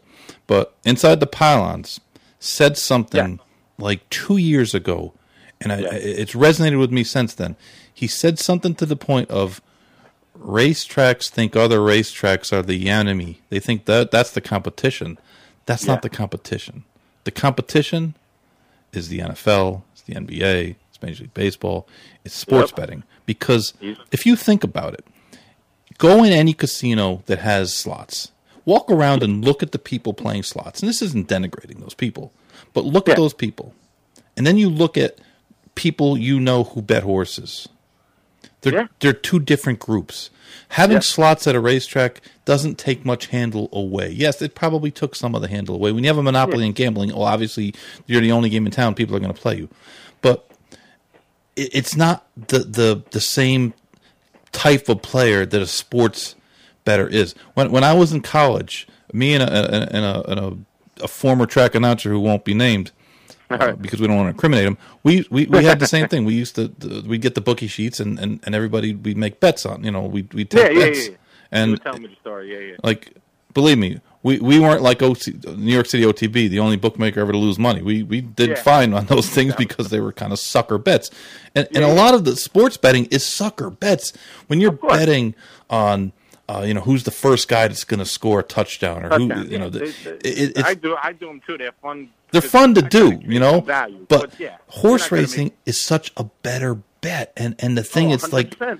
I always come back to horse racing. It's the much better value of everything I everything I ever gambled on in my life. I will always come back to horse racing. It's just the value is always there. You can always you can always find value. And, and sports, it's sports. It's like you got to hit a a 30 game parlay to make like 20,000 or something like that. You could have your day where you throw in $100 and you hit a pick four, pick five that could hit 30,000.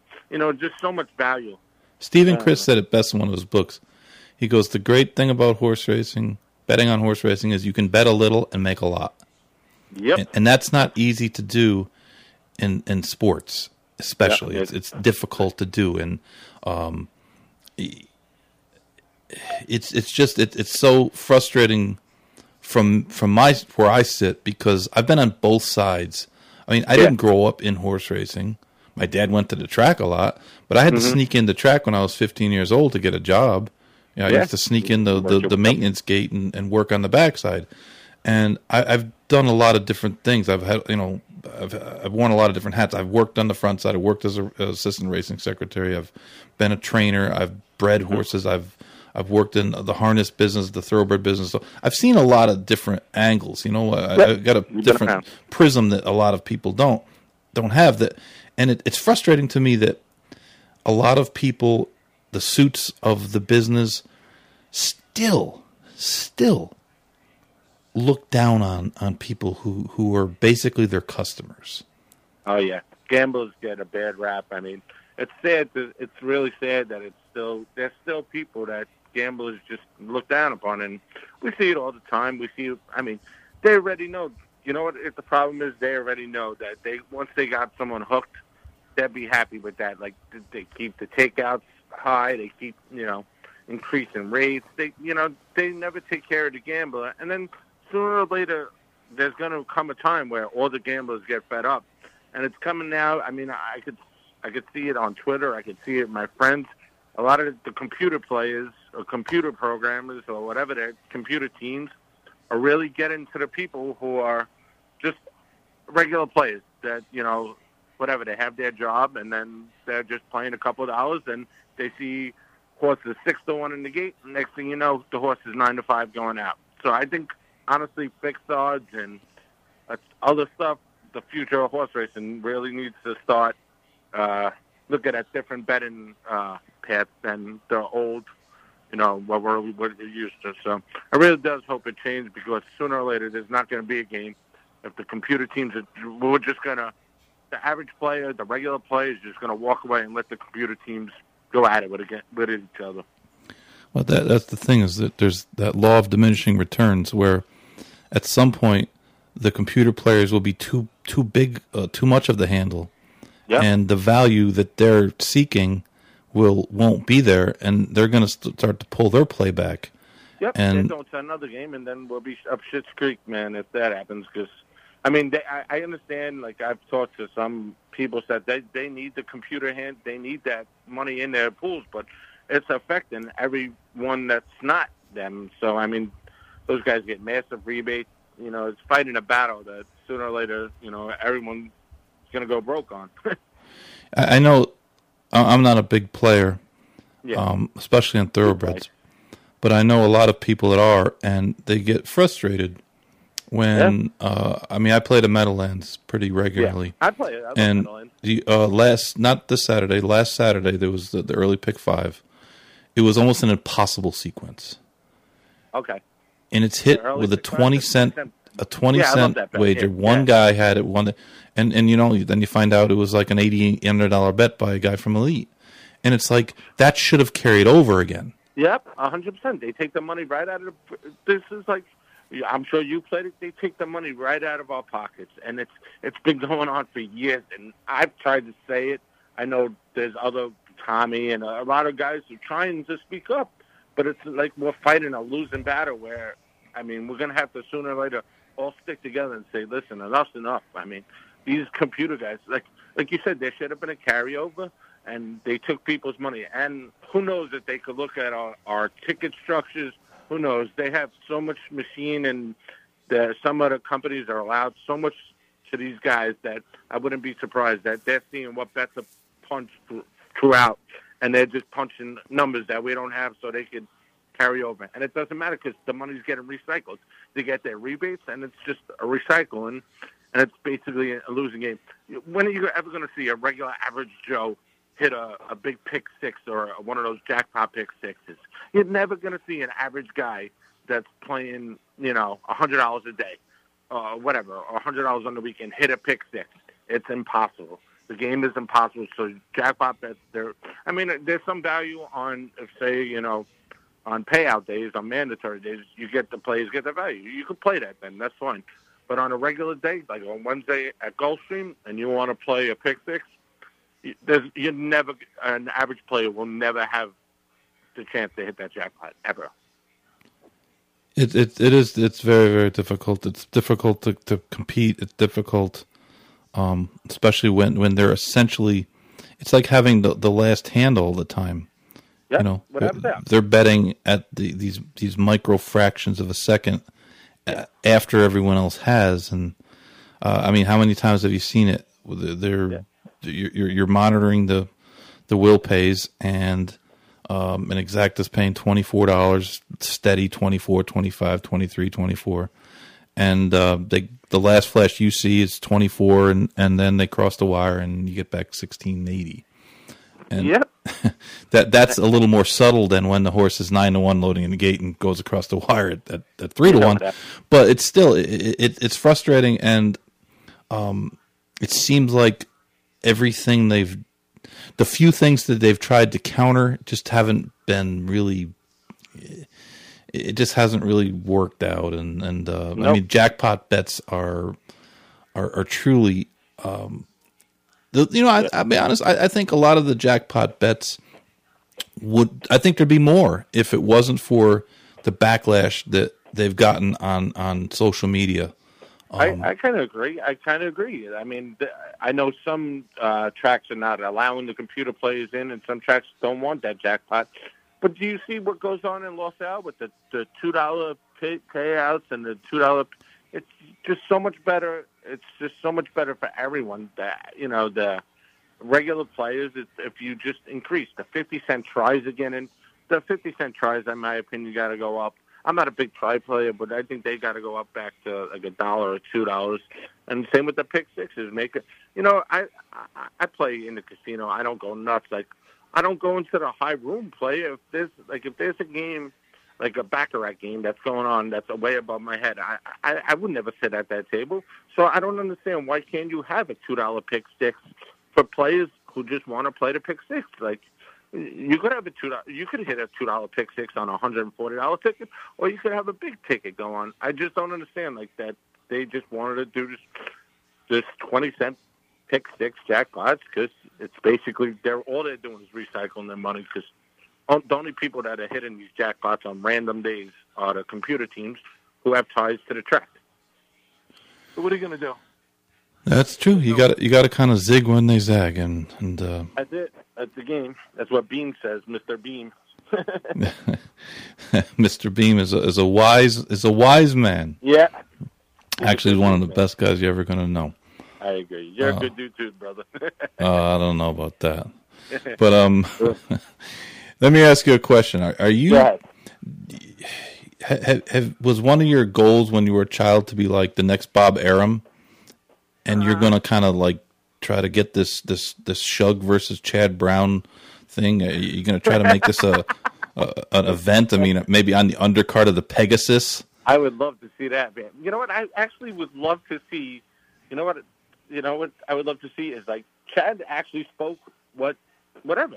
You know, if more people were more upfront in this industry with saying what they feel, I think more shit will get done than anything else in this world.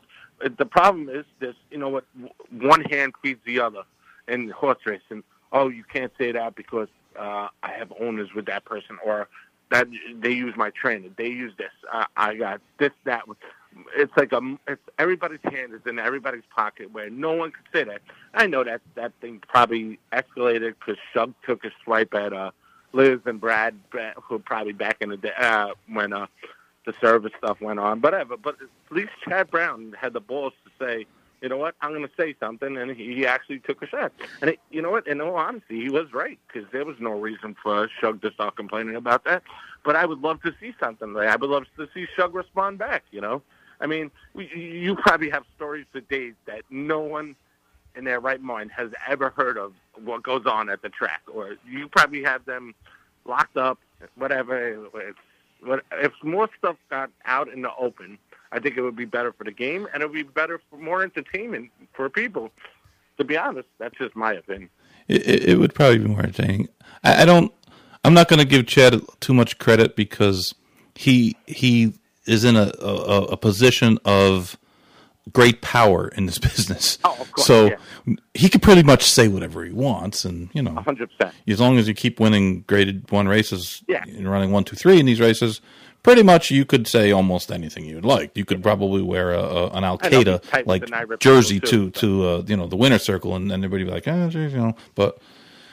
But um, no, I, I remember this. This might be before a lot of people's days, but um, it's interesting to think now because Wayne Lukas is looked at like as the lovable grandfather type. But when he first got into the business in a big way and kind of spread out and, and, and really was the first modern day super trainer, there was a, a, a, sequence during, um, I can't remember the exact year, but the winning colors and 49er, the year they were both three year olds Okay.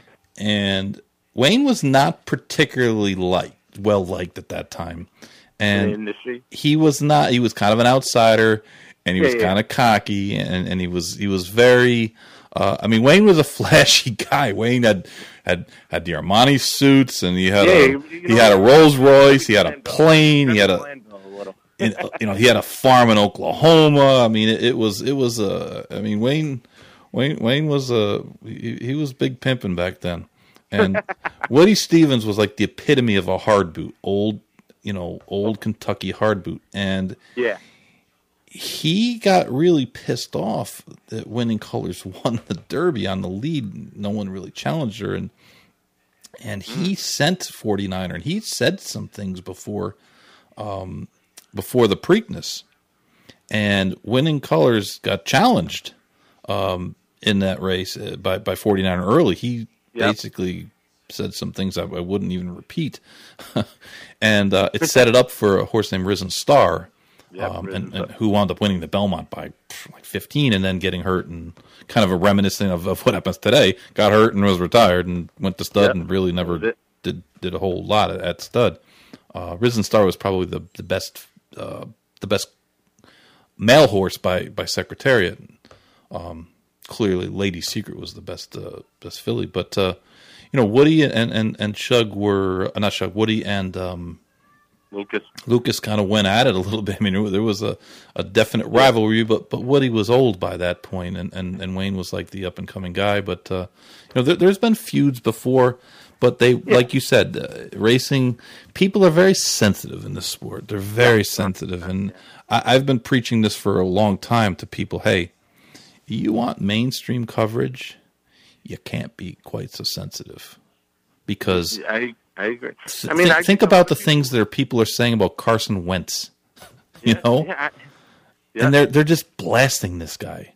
And the guy was, uh, you know, he's a top player, top pick. He won the Super Bowl, even though he didn't win the Super Bowl. But, you know, he was one of the, maybe the top 15, 12, 10 quarterbacks in the NFL. And all of a sudden, he's like, it's like he just can't play. And people just blast him. And, and horse racing, like, we're so sensitive to criticism 100% even when it's warranted. Yeah, I mean, I think every, I think there's some uh, media people. I mean, some big names in the horse racing industry that are still quiet on Jason Servis and Navarro stuff.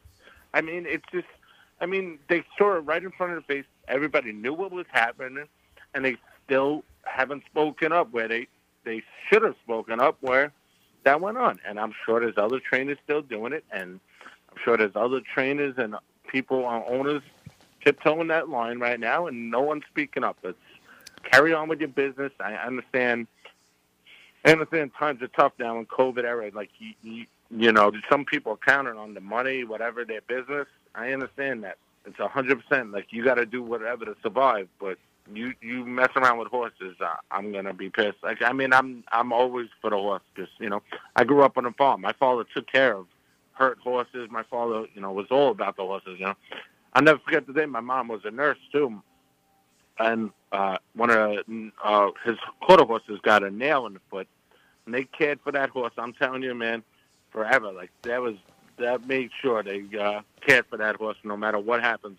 Her name was Go Car Bar, and I'll never forget that. My dad took care of her forever. Like that was like he loved them like his children, and that's that always resonated with me. That's always about the horse, the animal. Before I whatever. We tiptoe that line. I understand, you know, there's, it's a bu- business, but it's not a business that uh, you know. I would I would always be with a trainer that try and does things right. You know, I, me and me and a couple of friends just got into a partnership with some horses. So well, that that's the um the bluebird is that what it's called? Yeah, yeah, little bluebird, Joe T and stuff. He's, he's doing it. He's uh, uh, racing manager. Yeah, we just got a part of this Daredevil we just bought, so I'm excited. You know. And you know, it's a great thing. Honestly, yeah. it's it's. I mean, it's a tough game, but I it's it's a very it's, it's very difficult, and and that's yeah. one of the things that a lot of people who aren't, um, and, and we're not just ragging on super trainers, but they make it look easy because you don't see the carnage that they leave behind. A hundred percent. You don't see the under a hundred horses that didn't work out that people paid top dollar for. You only see them on TV, but we know everybody knows. it's not an easy game, man. It spit out a lot of good people, and you just gotta. I, I mean, it just comes down to luck and having the right horse and everything. That's all you need in life is just or an opportunity. I mean, there's a lot of tr- good trainers out there that never really got that great opportunity to showcase their talents because maybe that quality of you know stock wasn't that great, and that was it. That that's very true. It, it's it's also true that um, the business has never really done a great job of of truly trying to come up with a statistical evaluation that actually makes sense. Everything is always by win percentage, or you know, oh, this guy wins all these stake races. Well, you know, he's got a lot of stake horses.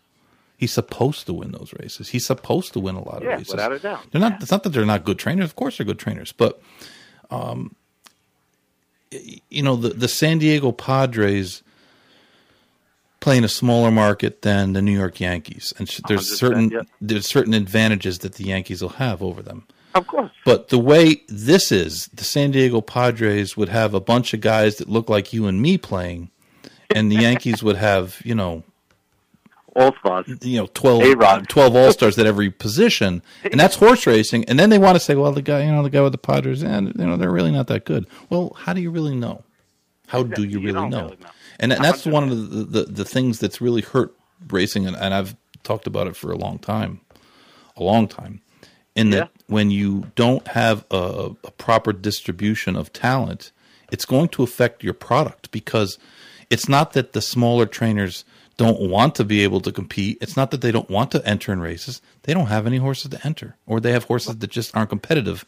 And you know the guy in the racing forum on the side who writes little comments.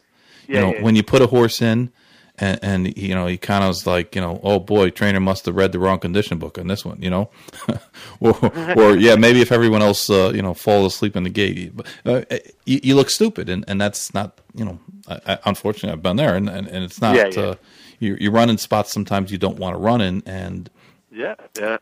You know what the problem is too? that the game's also top heavy with some of the top owners. Like you get a you get a horse. You found the you found one of those few gems in the rough that you know you found the gem. You're on the right team, and then some big money comes in and swoops it out. Says, "Listen, we're going to give you a, a big money. We're giving you this. We'll, we'll take care of it, but we're taking the horse from you and the trainer."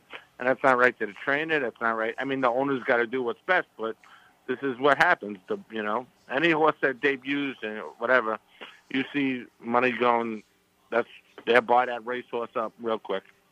and honestly, it's not even that bad if the if the owner gives you your your your percentage of, Yeah, of, yeah, the, of the the piece of the pie. Because honestly, there's so many things that can go wrong with a horse. There's only one thing that can Oh, go right. Um, yeah, remember the social inclusion horse. Remember that? that that horse got a big offer and they turned it down. You know, stuff happens. there, there's there's so many. Uh, it's and and let me tell you, sometimes those big offers aren't really big offers. I, I've had bloodstock agents call me and they'll say, Yeah, "Well, yeah. what do you take for the horse? Would you take two hundred? They're not offering two hundred. They're just trying to price your horse. Yeah, yeah, yeah. And I would always tell them, make an offer. I'll go to the owner. I'll ask him, but make an offer. What's the horse worth to you? yeah. Don't worry. If it's crazy, I'm not going to laugh at you.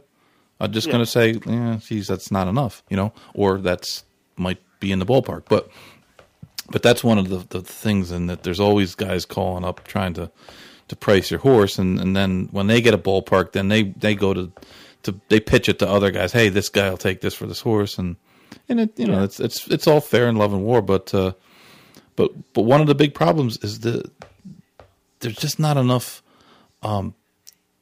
and we're not talking grade one horses. There's just not enough solid horses with a, a lot of the middle tier trainers, and I agree. to to fill to to fill races. It's just uh, people use Hong Kong as an example once in a while as a, a model of, of how we should you know we should copy Yeah, this from Hong Kong. We should copy that, that from yeah. Hong Kong. When you want to do something from Hong Kong, you know one thing about Hong Kong is there's no super trainers there. Yeah, there's no super trainers and Owners- really no super horses or owners are owners are allowed to own four horses. Four. Yeah. So there's no domination by anyone. It's a handicap system. Um, Yeah. There's no dropping, uh, claiming them for thirty and dropping them in for ten. Uh, there's there's no four horse races. It's it's just um, yeah, it, it's great. So like you want to use Hong Kong as an example. Well, let's use Hong Kong as an example for a lot of different things, not just their drug testing. Let's Yeah. use them as an example of of of putting on a racing program that that features full fields full of competitive races. I like that. Yeah. That that that works for everybody. And when we do that, Yeah. when we have those cards that have full fields of competitive races, the Breeders' Cups, and even the Claiming Crown, Yeah. The last week was great at golf. Yep. people bet. Oh, They bet. That's what they had want. record total hold. So so That's why what- why aren't we giving them that? Because I- it's I difficult, and we have to tell people no.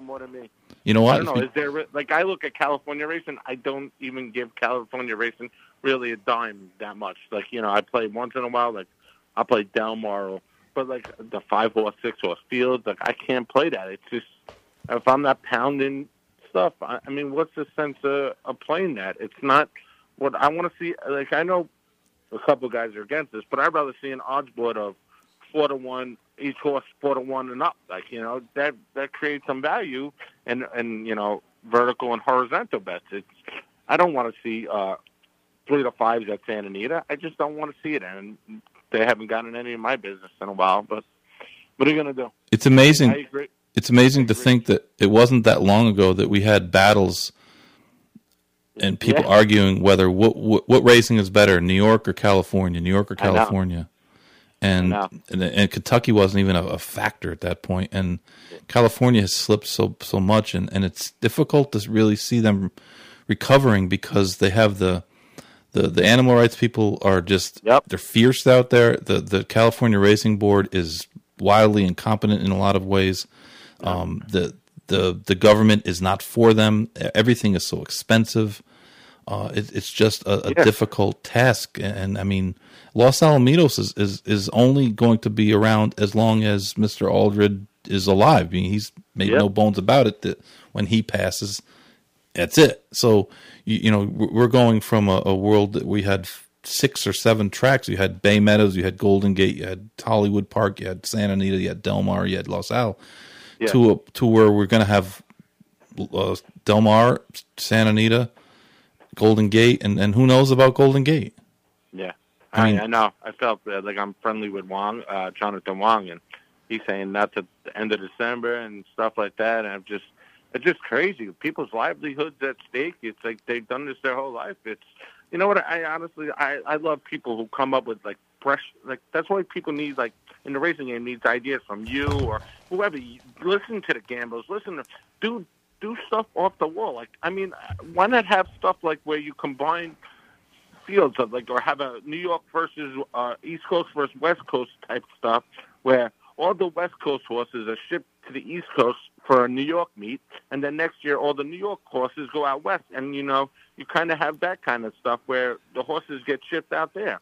It's just everybody's like trying to keep these small tracks alive. I mean, like there's no reason. I mean, I love the Aqueduct. I grew up on Aqueduct, and I mean, Aqueduct's actually cards have been pretty good over the past couple of weeks. But there's no reason like to run Aqueduct in February and March because no one's going to be here. Everybody's going to be down at Gulfstream. So why not just ship them where you know ship? Just why even have that meet then? But I guess you know there's bigger you know hands to feed and stuff like that. So, but there needs to be a, a point where new, fresh ideas come where they got to try something new to get horses out to the West Coast. So, have, I understand they're doing incentives, money wise, and stuff like that, but really have like where you said, listen, East Coast horses can come out there. and We're going to have a big field. We're going to have 10, 12 horse fields. And we're going to, you know, try and fit them into their class ranks, into their, you know, claim and stuff. And we'll give you guys incentives for coming out here. And just for an aqueduct meet, let's cancel in March and, you know, whatever, February. You know, there, there's so many good ideas out there. And maybe they're not perfect ideas to start with, but if you could come up with something that sparks an idea that yeah, that people can can gravitate to. Uh, Barry and I have been talking about this for a couple of months about my, my it's more me than I'm kind of dragging Barry along in this. But yeah. I, I said I don't know why the Breeders' Cup doesn't set up a at least six month long uh, series of races that leads up to the Breeders' Cup instead of just winning your in stuff because the I horses are, that win are those races are going to be in. And and uh, again, I'm, I'm not anti owner in, in, any way, shape, or form. I'm for owners. Yeah. I'm, I'm, trying to. I, I mean, I've been uh, an advocate of that we need to take care of our, our the owners better than they do because yeah. people on the, the gambling side they kind of think that owners all get like you know everything handed to them that's just the top guys. It's just like the trainers, like the normal average guy that just owns a couple claiming horses.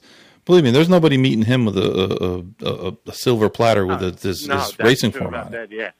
But you know, set up a series where the races tie in to the end of the year. And I said, start with like Philly sprinters, right?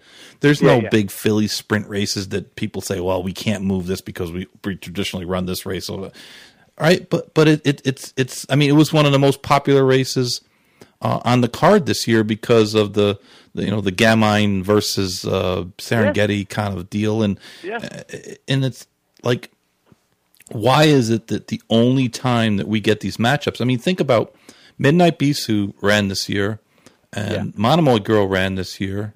Yep. And they never ran against each other because they were all putting all the chips yep. into the Breeders' Cup. And let's make it worth their while to meet at Saratoga or to 100%. meet at at uh, at, at yep. Del Mar or to you know to, to, to make it the the year end championship. Uh, make it a lead in, but let let's have qualifying things, and, and yes, yep. they're all going to qualify, but but make a bonus structure of some sort, and you know, it's just there's so many things that we could do that uh, because just letting uh, a handful of guys with all the good horses pick and choose, we're Yeah. not getting the best races we can get except by luck sometimes, and it's why the Triple Crown races are great because no one's ducking the Derby for to wait for the Preakness because it's going to be a smaller field. They got to go. I'll never forget Liam's map ducking American Pharoah. I was so pissed off that that Liam's map didn't go against uh, American Pharoah, and, and that pissed me off to no end. And I was just I was just chatting with a a, a, bloodstock agent on Twitter about some of these owners of chicken shit that they don't want to lose the breeding uh, value of the horse, so they don't want to come into that dream matchup where you would love to see. I loved this year's Breeders' Cup Classic. I didn't like the tactics of Tiz the Law, and and but I, that field was deep, and but the track played so authentic, and that's what we got.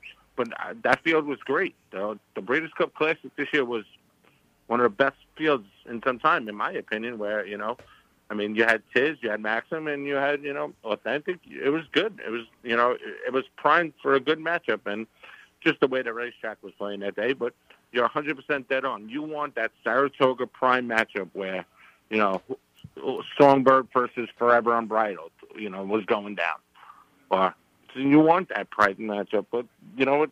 Like that, I was talking to the bloodstock agent.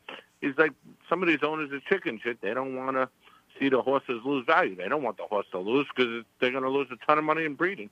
And, and that the funny thing is, a lot of those guys, the the amount of money that they're worth, the the taxes uh, that they wind up paying if they sell a horse will be, Yep. it'll it'll be it'll kill a part of their value anyways. It, it's like uh, you know, really frustrated me was Zenyatta. Was Oh, that yeah, they yeah. kept her in California and they kept running the same races on the same surface against the same, and there was a, I mean, she raced against some of the the uh, historically bad group of fillies. I mean, they were bad; they just were not good. That doesn't mean Zenyatta wasn't a really great horse, but I mean, could you imagine uh, her racing on the turf uh, Yeah, with right. that kick, like in the Beverly D, Oh, yeah, you know, yeah, a yeah. fair uh, track like that, like a you know a neutral track, or or you know, she never raced at Saratoga, and I know she was at Churchill before she Yeah. ran in the final Breeders' Cup, and she scratched one year, but you know, she made a trip to Oaklawn, but uh, you know, even Ed DeRosa's uh, obsession with Ghost Zapper, Ghost Oh, yeah, Zapper yeah. never ran anywhere. Frankel, Nope. like he he meticulously planned out. The, the, his his his, his route, yeah. campaign were three and That's what- four race campaigns where he he had the best of it, and yes, he was a great horse, but the horse won six stake races lifetime. Yeah. Spectacular Bid won nine stake races in, in, in his four year old year. Yeah, that's why my favorite horse of all time is probably Cigar, and Cigar was all over the map. Dubai, where Cigar did everything, you know. There was a there was a brief era there, like where Cigar, Skipaway, Formal Gold, where where horses kind of ran all Yeah. over the place, and they you know one of the keys to that was they What? didn't have great pedigrees. Skipaway's pedigree was as ordinary as it gets.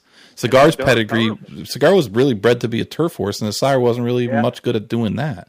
So it wasn't is even though the, the, the you know the they were great horses, the the pressure to retire them to stud wasn't as great. And, and, and I've said it a couple times now, and, and I'm just repeating what someone else said. Tom's d'Etat, had he not raced this year and gone to stud, would probably have gone to stud in Maryland or somewhere for four thousand dollars. And because he ha- he came back, he had a really good year. Uh, Yeah. He's going to stand. I think he's standing a WinStar. you know, for for a lot more than four thousand. So uh, you look at this year's, even the Pegasus now now um, Yeah. the crazy horse. Uh, what's his name? The one Bodexpress. Now Bodie he's Express. he's out, Yeah, right? You look at Yeah. look at the Pegasus, and it's like yeah, that's man. that this year. I mean, who's going? to, I mean, is is, is Performer coming down now? I mean, Tiz the Law's going to be in it, but who else is going to be it? Uh, I mean, Charlatan is Charlatan back on the map? I think Charlatan's going to run in the the Malibu against Malibu, right? Nashville. and then then I guess who knows with the Pegasus? I got I got a feeling Nashville's got something for Charlotte. Yeah, oh yeah, Nashville's legit, Uh. Nashville's pretty good. I mean, I know people. Sometimes I hit you. You cringe when people. I was there and I, I saw that. I mean, he Asmussen gets them, man. I mean, I, I, me and my buddy Tom were big Mitole fans, and I'll never forget. My buddy hit me up. He's like, "You got to see this horse at Oaklawn Park. He's going to be special." And it was Mitole, and we followed his career. And Mitole, you know, and then who knows? The, well, who was the horse that Navarro had in the Asmussen bomb? He's supposed to be back soon. Who knows? But yeah, there's like uh, I had this discussion on Twitter the other day, and all these horses are retiring early, three, four years old, and that's it. That, I mean, I don't. You you brought up some good points. I mean, I, I understand. I, there's so much money in the breeding shed. I understand that, but retiring horses at three and four years old that run four times. I mean, it's it's, you're not going to get any young fan. You're not going to get the young person that loved the horse. Like I love Cigar. Like Cigar, Cigar was like me and my father's moment. Like I went to that Breeders' Cup. I still have a two dollar win bet on Cigar. Like that was the horse I followed. Where are you going to get that nowadays? The horse is going to be retired by Tiz the Law. Probably win the Pegasus. If he does, he'll probably be retired. And listen, I respect them, and I honestly believe they should have won. I, I think Tiz the Law is going to run the, the, the, whole year. I hope he does. I really hope they and that stable second they they will run that horse. I'm hoping he does. So, but yeah, the, I mean Russian Foal this year. She prime of her career four times. So yeah, I understand the COVID stuff, but these horses used to run once a month in big races all around. They would travel. Now it's just like like you said, it's detailed, planned out. Oh, we, we won here. We're going to go here. Two months away, we'll start lightly training this horse, and that's it. You get four, five races, and then, then that's it. That that was that was one of the beauties of Cigar's campaign was that yeah. he raced everywhere. He he started the year in Florida and he, he went to Arkansas. Yeah. He went he raced they raced him at Arlington Park. He went to Suffolk yeah. Downs. He raced in New York at Saratoga at Belmont. Um, um, maybe he didn't run a Saratoga. He might not have run a Saratoga, but no, I don't. I don't he, think he did. He went to uh, Del Mar. He he Del raced Mar, him. Um, you know, he, the horse raced in front of a lot of different things, and that's one of the things that the Breeders' Cup originally was supposed to be. Was supposed to be a a traveling yeah. end year end championship, and it's kind of got to where. Um, yeah. and and there's you know listen there's a there's issues in New York they were having issues for years over who actually even owned the track and the state, you know, fought about over yeah, that yeah. nonsense. So, uh, but they don't seem to really have any desire to have it anymore, and and I think no, that's, no, that, that hurts. From what I from what I heard is that it's not it's not uh, it's not Breeders' Cup that doesn't want to come to New York. It's actually the NYRA people that don't want the Breeders' Cup there yeah. because they don't get their piece of the pie. So no, you don't. You don't. No, the host tracks don't make a whole lot of money, but. Uh, I mean, there there was a push for a while about about trying to to bring back Hialeah and have Hialeah be a uh, a, be a breed, Breeders' Cup I, site, I which would be great. I mean, I, I, would love to see a uh, an East Coast Breeders' Cup, man. I, I was fortunate to go to to Keeneland this year, and it was a good time. But I would love to see it on a Belmont. Belmont. I would love to see that. Even Gulfstream could probably host the Breeders' Cup down there. Yeah, I don't know about Gulfstream. There's just not enough seating. There's not enough. There's not, just not a, enough. I don't know. There's not enough uh, places for the foo foo people. You know. and uh, the Pegasus Day. You ever been to Pegasus Day? Yeah, it's it's pretty jammed up with about you know fifteen thousand. Okay. So, uh, but Hialeah is, is Hialeah would be awesome. It, it would be really great. Yeah. It's just you know there's a lot of it's like everything else, man. There's always like yeah, we can yeah. come up with these great ideas, and everyone's going to say, well, you can't do it because of this, can't do it right. because of that. But why couldn't they? I mean, the weather's great. Yeah, the weather is great. I mean, the, the, the grandstand, everything is is really you know pretty well preserved, and it would just take a lot of money to to get the track yeah, back in order, to get the turf back in order, and uh, yeah. I, again, you know, like we're just said, the Breeders' Cup takes the lion's share of the money, so they would probably have to do some sort of joint venture with Hialeah. Yeah. So where, where's it the next two years? I know right. Belmont next year, and then probably what Santa Anita. Uh, I think it's back to Keeneland next. Uh, yeah. Not, I think it's back to California next year, and then Keeneland again.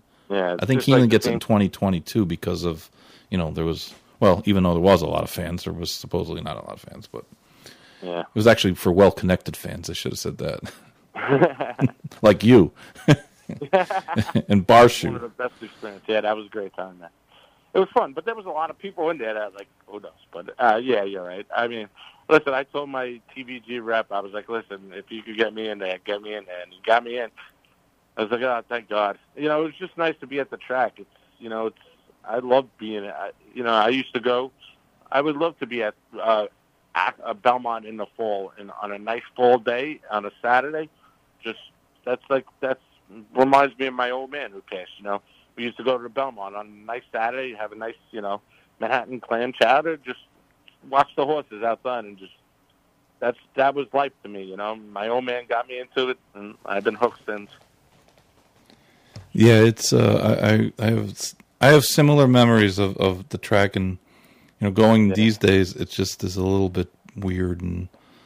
Oh, uh, yeah, yeah. It's Skip They- Dickstein, the photographer, on before, and he said, you know, it was just bizarre this year doing the Triple Crown races because there's there's no noise, you know, there's no people. It's just you Yeah. hear you hear everything, and, and that's that's the, the that's the strangest thing is is going to the track and you know the you Yeah. miss the camaraderie and and uh, Yeah, you miss the fr- the friends you made. You missed, uh, you know, even like the competitiveness. Someone next to you is rooting for another horse, or somebody, you know, this or that. It's just, it's just like it's a whole different ball game now. And like I said, they better start thinking. People in higher places better start thinking how we're going to get this young crowd in. I mean, I go to Monmouth all the time, and you sit at but me and my friend Dan, a couple of my other friends, my friend Bob. We all sit by the horses. It's quiet. It's the old timers playing. You know, our fathers got us into it. You go right next door is the sports book, and it's mobbed in the sports book. Young kids, crowds, uh, people watching the games, this and that, and it's so much. You got to start really. Some people who earn some big bucks better start thinking, how are we going to get this money into into the horses? Because Listen, not, this might be your your next your next career move. You you could become a, a, a racing Listen, I would consultant. to. I would love to do it. I mean, I love gambling. I would always be a gambler. I don't know the rules of that. I mean, but I would love to. Like any listen, I am. Anybody hits me up, ask me on anything, anything, handicap horses to questions about ticket structure. I know some of my ticket structure gets criticized, whatever. But I'm always there to answer. I have no problem helping someone out. I would love to. You know, I, I introduce my friends to the game anytime big racing days, my friends always hit me up. Let's put some tickets in. Let's do this. I'll draw in a couple hundred, whatever we need. Let's go. My friends, but my friends grew up on sports, so it's tough to get a non-horse racing fan into the horse racing. You know, I brought them up to Saratoga. Saratoga is heaven to me. Saratoga is the place to be. They loved it, but it, it's only a one-time thing for them. I could live at Saratoga. They could. Uh, they go once in a while, have some beers, bet some horses, and have a good time. I, I try and get friends and family into the game. Yeah, and I think everyone in in the business, uh, whether you're just a um, a small player or a big player, or you're a a, a trainer or a breeder or an owner or whatever you are, you, you know, we, we have a certain responsibility to try to bring people in and to teach them because, you know, when when we're going up against sports betting, most people, most kids, they, they know how baseball is played. They, Yeah. they get, get it, and, and they they watch football and they know the rules, and they don't have to be Yep. taught that. See, this is the racing. People kind of have to be taught racing, and, Yeah, and it you makes got to read a program. My friends ask me all the time, Yeah. "How do you read the program?" I try and take my time, you know, explain it to them, see what I see. I mean, it's hard at times because they they'll be like, "Oh, nah, not for me." And you know what the problem is too? Thirty minutes between races. I mean, twenty-five. Like we're we're sitting at Saratoga having drinks, and there's a long waiting period, and it's just like you're just sitting around, just what do you like, this, that. You talk, you bullshit with your friends, this, oh, this, that, and then next thing you know, it's still 20 minutes to go. That's why I love me and my friends. We, uh, me and my like couple people, we bet the Stronach every week. It's quick action, one hour, race after race after race. You got a dollar pick five, race after race, race, a- and then the payouts are great, and the action is so quick that boom, gets it done. Kids today now want the quick action. Gamblers want the quick action sometimes too. So What's your what? Let me ask you a couple quick questions. What's your favorite favorite track? my favorite track is to bet on or to be at. Both. What do you mean? To be at as Saratoga. To bet on is Belmont. What What's your favorite uh, race? My favorite all-time race, race. of the year. Uh, I would No, probably no. say I, I give me one that your favorite race, one particular race, and then give me one favorite. Like I like the Arlington Million, or I like the the Travers. Okay, I, I would say my favorite race of all time would probably be Serena Song's Haskell, hmm and uh, I would probably say my favorite race of all t- uh, of the years probably the Breeders' Cup Mile. I love that Breeders' Cup Mile. I mean, it, that's one of my races that I always look for. The for. turf or the dirt? the dirt, uh, the dirt. Breeders' Cup Mile dirt. Yes, I'm not a big turf guy. I mean, uh, my friends love turf racing, like my friend Dan loves turf. I hate turf racing. I love I I love dirt and sprint races. I love the six furlong sprints or the the miles. You know, I love the mile. Like I love Liam's map. I love that horse. I mean, there's horses where uh, who was the other horse? Omaha Beach. You know, there was there. I loved those mile dirt horse races. I loved uh, Frosted's uh, Met Mile was incredible. Uh, I, I could those races to me. It's just it's a mix between you know a little speed and stamina, but those one mile races to me really show you something that a horse is made of. Like Frosted's Met Mile, I will always remember that race. And you know what's crazy? My father was still alive, but we were betting Frosted against American Pharoah, and we were chasing him against him. And I'll never forget the Travers when Frosted took it to uh, AP and just didn't allow him, you know, Jose Lezcano, my boy, didn't allow him to get that that easy lead and, you know, set it up. Who's your favorite jockey? Uh, of all time, I would probably say uh, Johnny V. I think Johnny V is probably the most consistent, most consistent, and you'll get a great ride from him every time. Just no complaints. But I would say Jose Lezcano is probably my guy. I go to turf on all the time. I look where he started, and I say, does this horse have a chance? Has a chance. I'm probably going to lean Lezcano on the turf. And I know you. The funny story you told me the other day that was good. yeah, Stewards got mad at me that day. yeah. He, he does good, man. He he's consistent jockey. I mean, he gets some stuff, you know, but everybody gets bashed. Like I don't think there's not one person on Twitter or anywhere that doesn't get bashed or something. It's like whatever you do is not good enough for anybody. So. No, I think that that's a societal thing. No, no matter what people. Yeah. I, I, used to say about there's there's the I I, I used to tell this. um Oh God, who was? Oh, uh, there was this this harness trainer. I was, I was working in the in the harness business, yeah. and he used to complain no matter what, no matter what. He'd complain when his horses win. Oh, I got to move up in class. and and I say, you know what? You're the type of guy you hit the lottery and bitch about paying the taxes. you know, there's always those people. Except now that we have the social media and everyone has a has a uh, a forum. Oh yeah, yeah. You know, and everybody's yep. like, "Hey." Oh yeah, yeah. I, I get it all the time. Like that ticket structure sucked.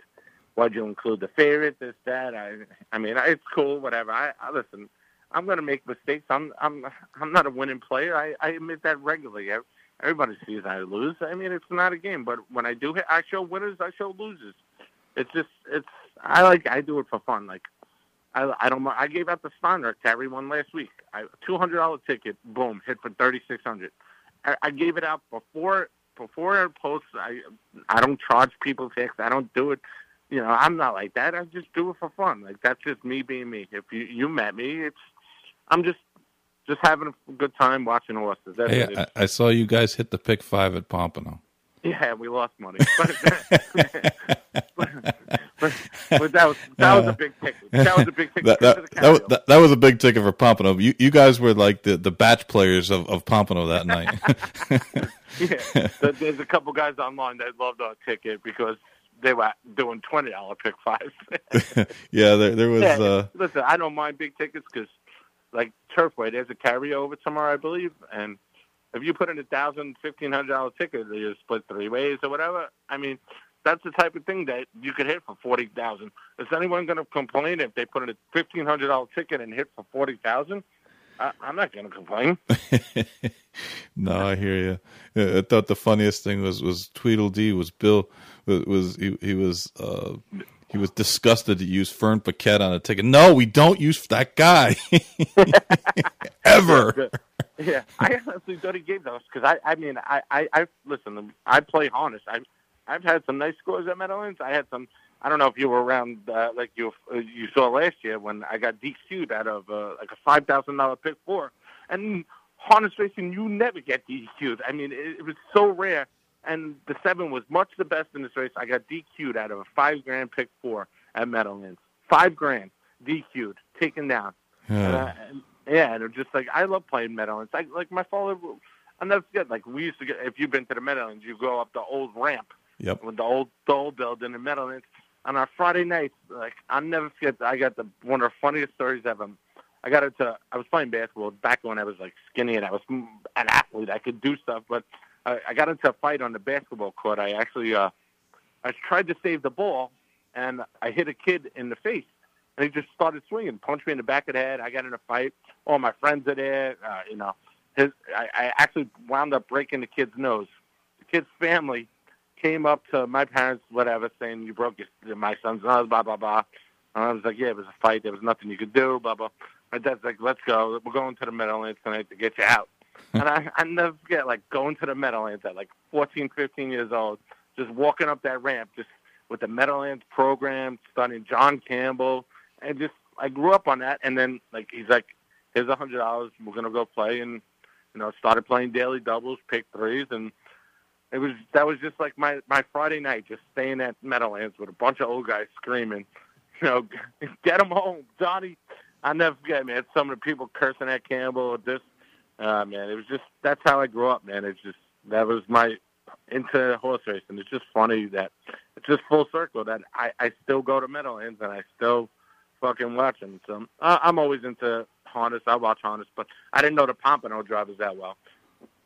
Well, now you do. Now, now you. Yeah. now you know. Never bet Fern Paquette.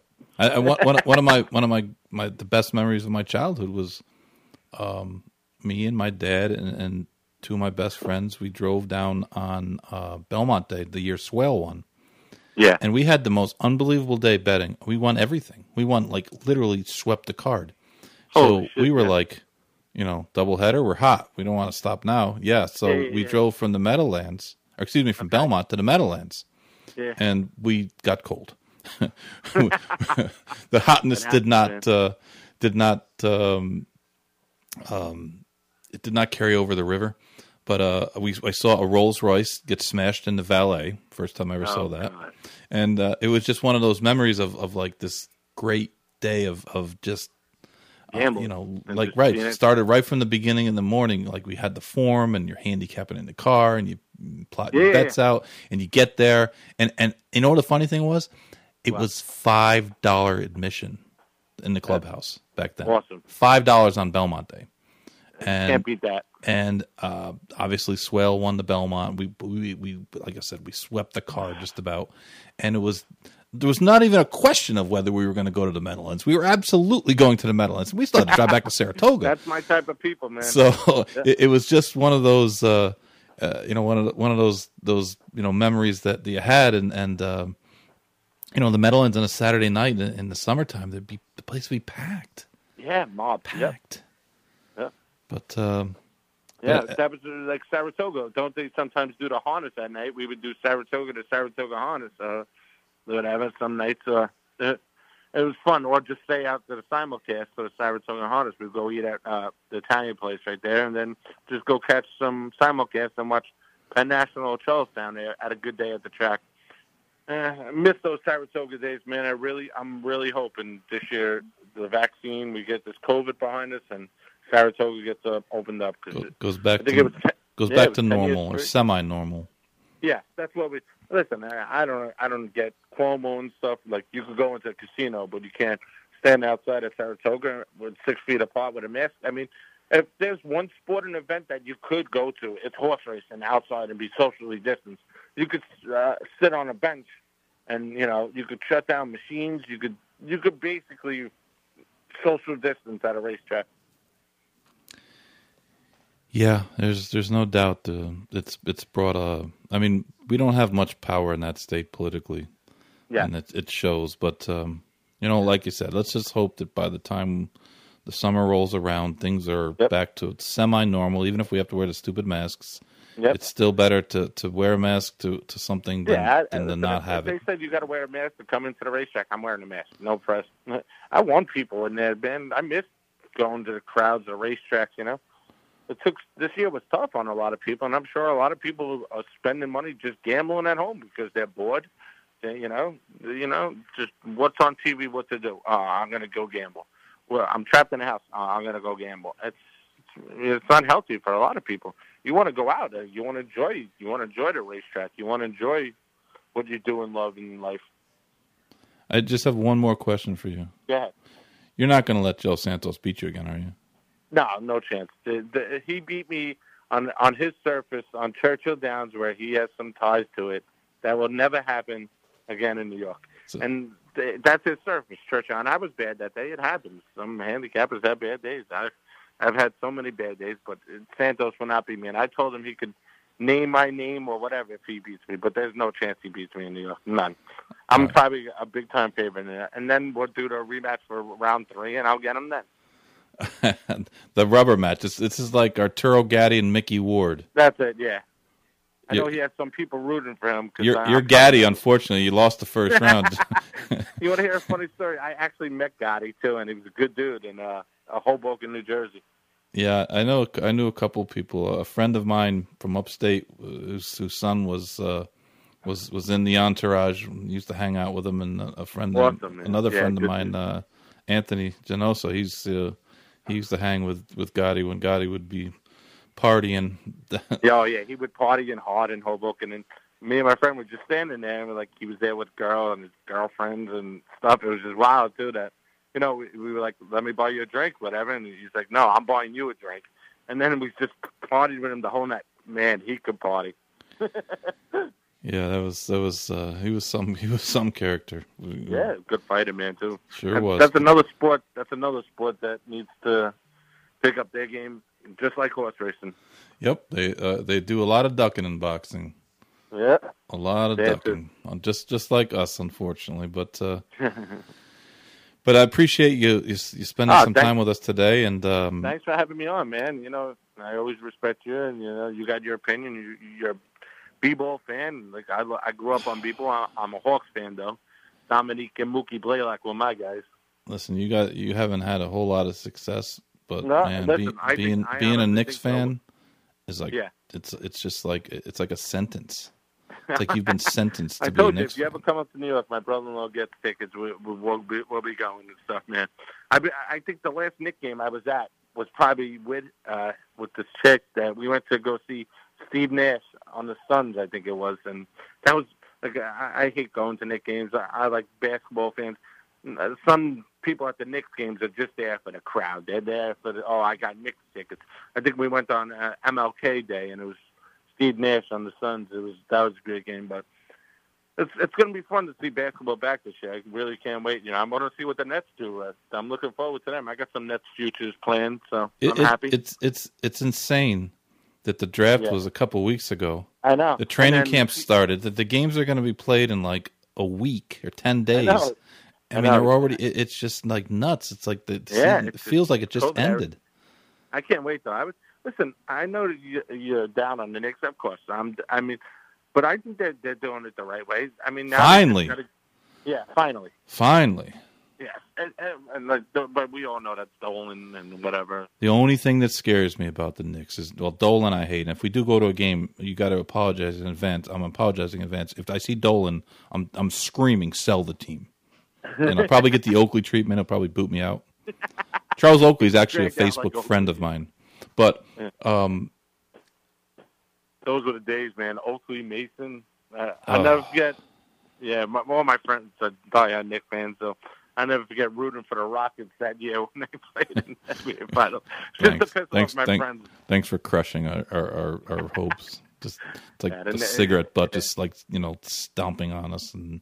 Akeem, you know, they had to have Akeem, right? He couldn't have got, couldn't have sprained his ankle or something. Yeah, Hakeem was the man back in the day. No, nah, nah, they're doing it right. You know, they're they're they're they're they're not doing well. Put it this way, they didn't do anything stupid, which is yeah. a big move up for them. I mean, they yeah, didn't. Without a doubt. I mean, they didn't sign. They, you know, of course, probably the, the ten minutes from now we'll see. You know, they traded, uh, you know, for James traded, Harden. Yeah, yeah.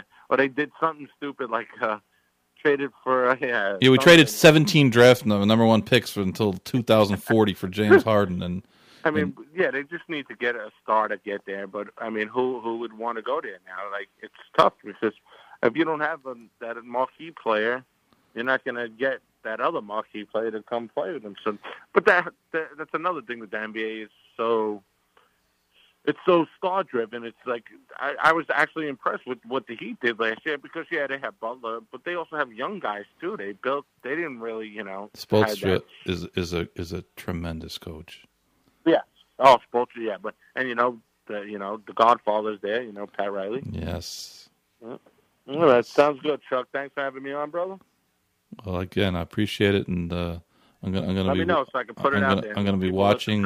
I'm gonna be watching this this this this Joe Santos challenge very closely, Oh yeah, And, yeah. uh, I'm going to wipe the floor with him 100. I'm, percent I'm gonna I'm gonna talk to Shug this week, and I'm gonna see Yeah. if he if he's Tell, gonna, you tell know, him that if we can I'm put him in, get him in training. I'm in Shug's corner. I, I uh, Chad's made some comments to me before.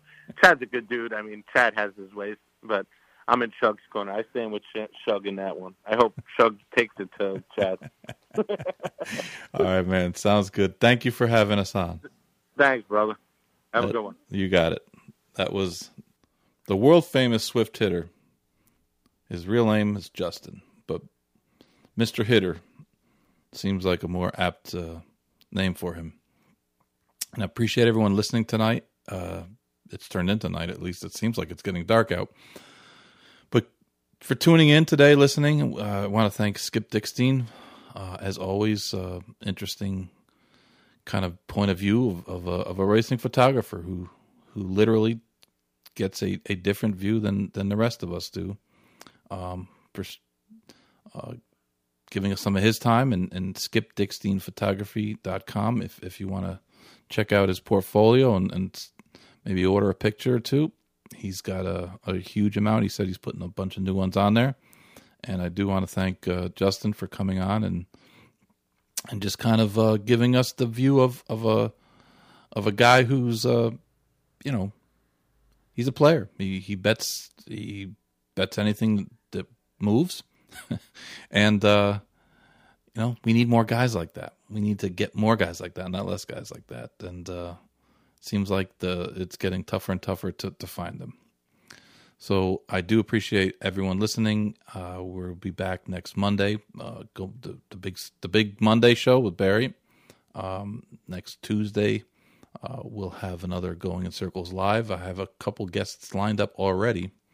Um, we'll make that uh, we'll, we'll make that announcement a little later this week.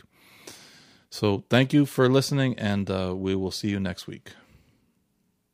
This is the Going in Circles podcast, hosted by Horseman Chuck Simon. To become a sponsor, to suggest topics, or for questions, email Going in Circles podcast at gmail.com and log on to our Facebook page, Going in Circles Podcast.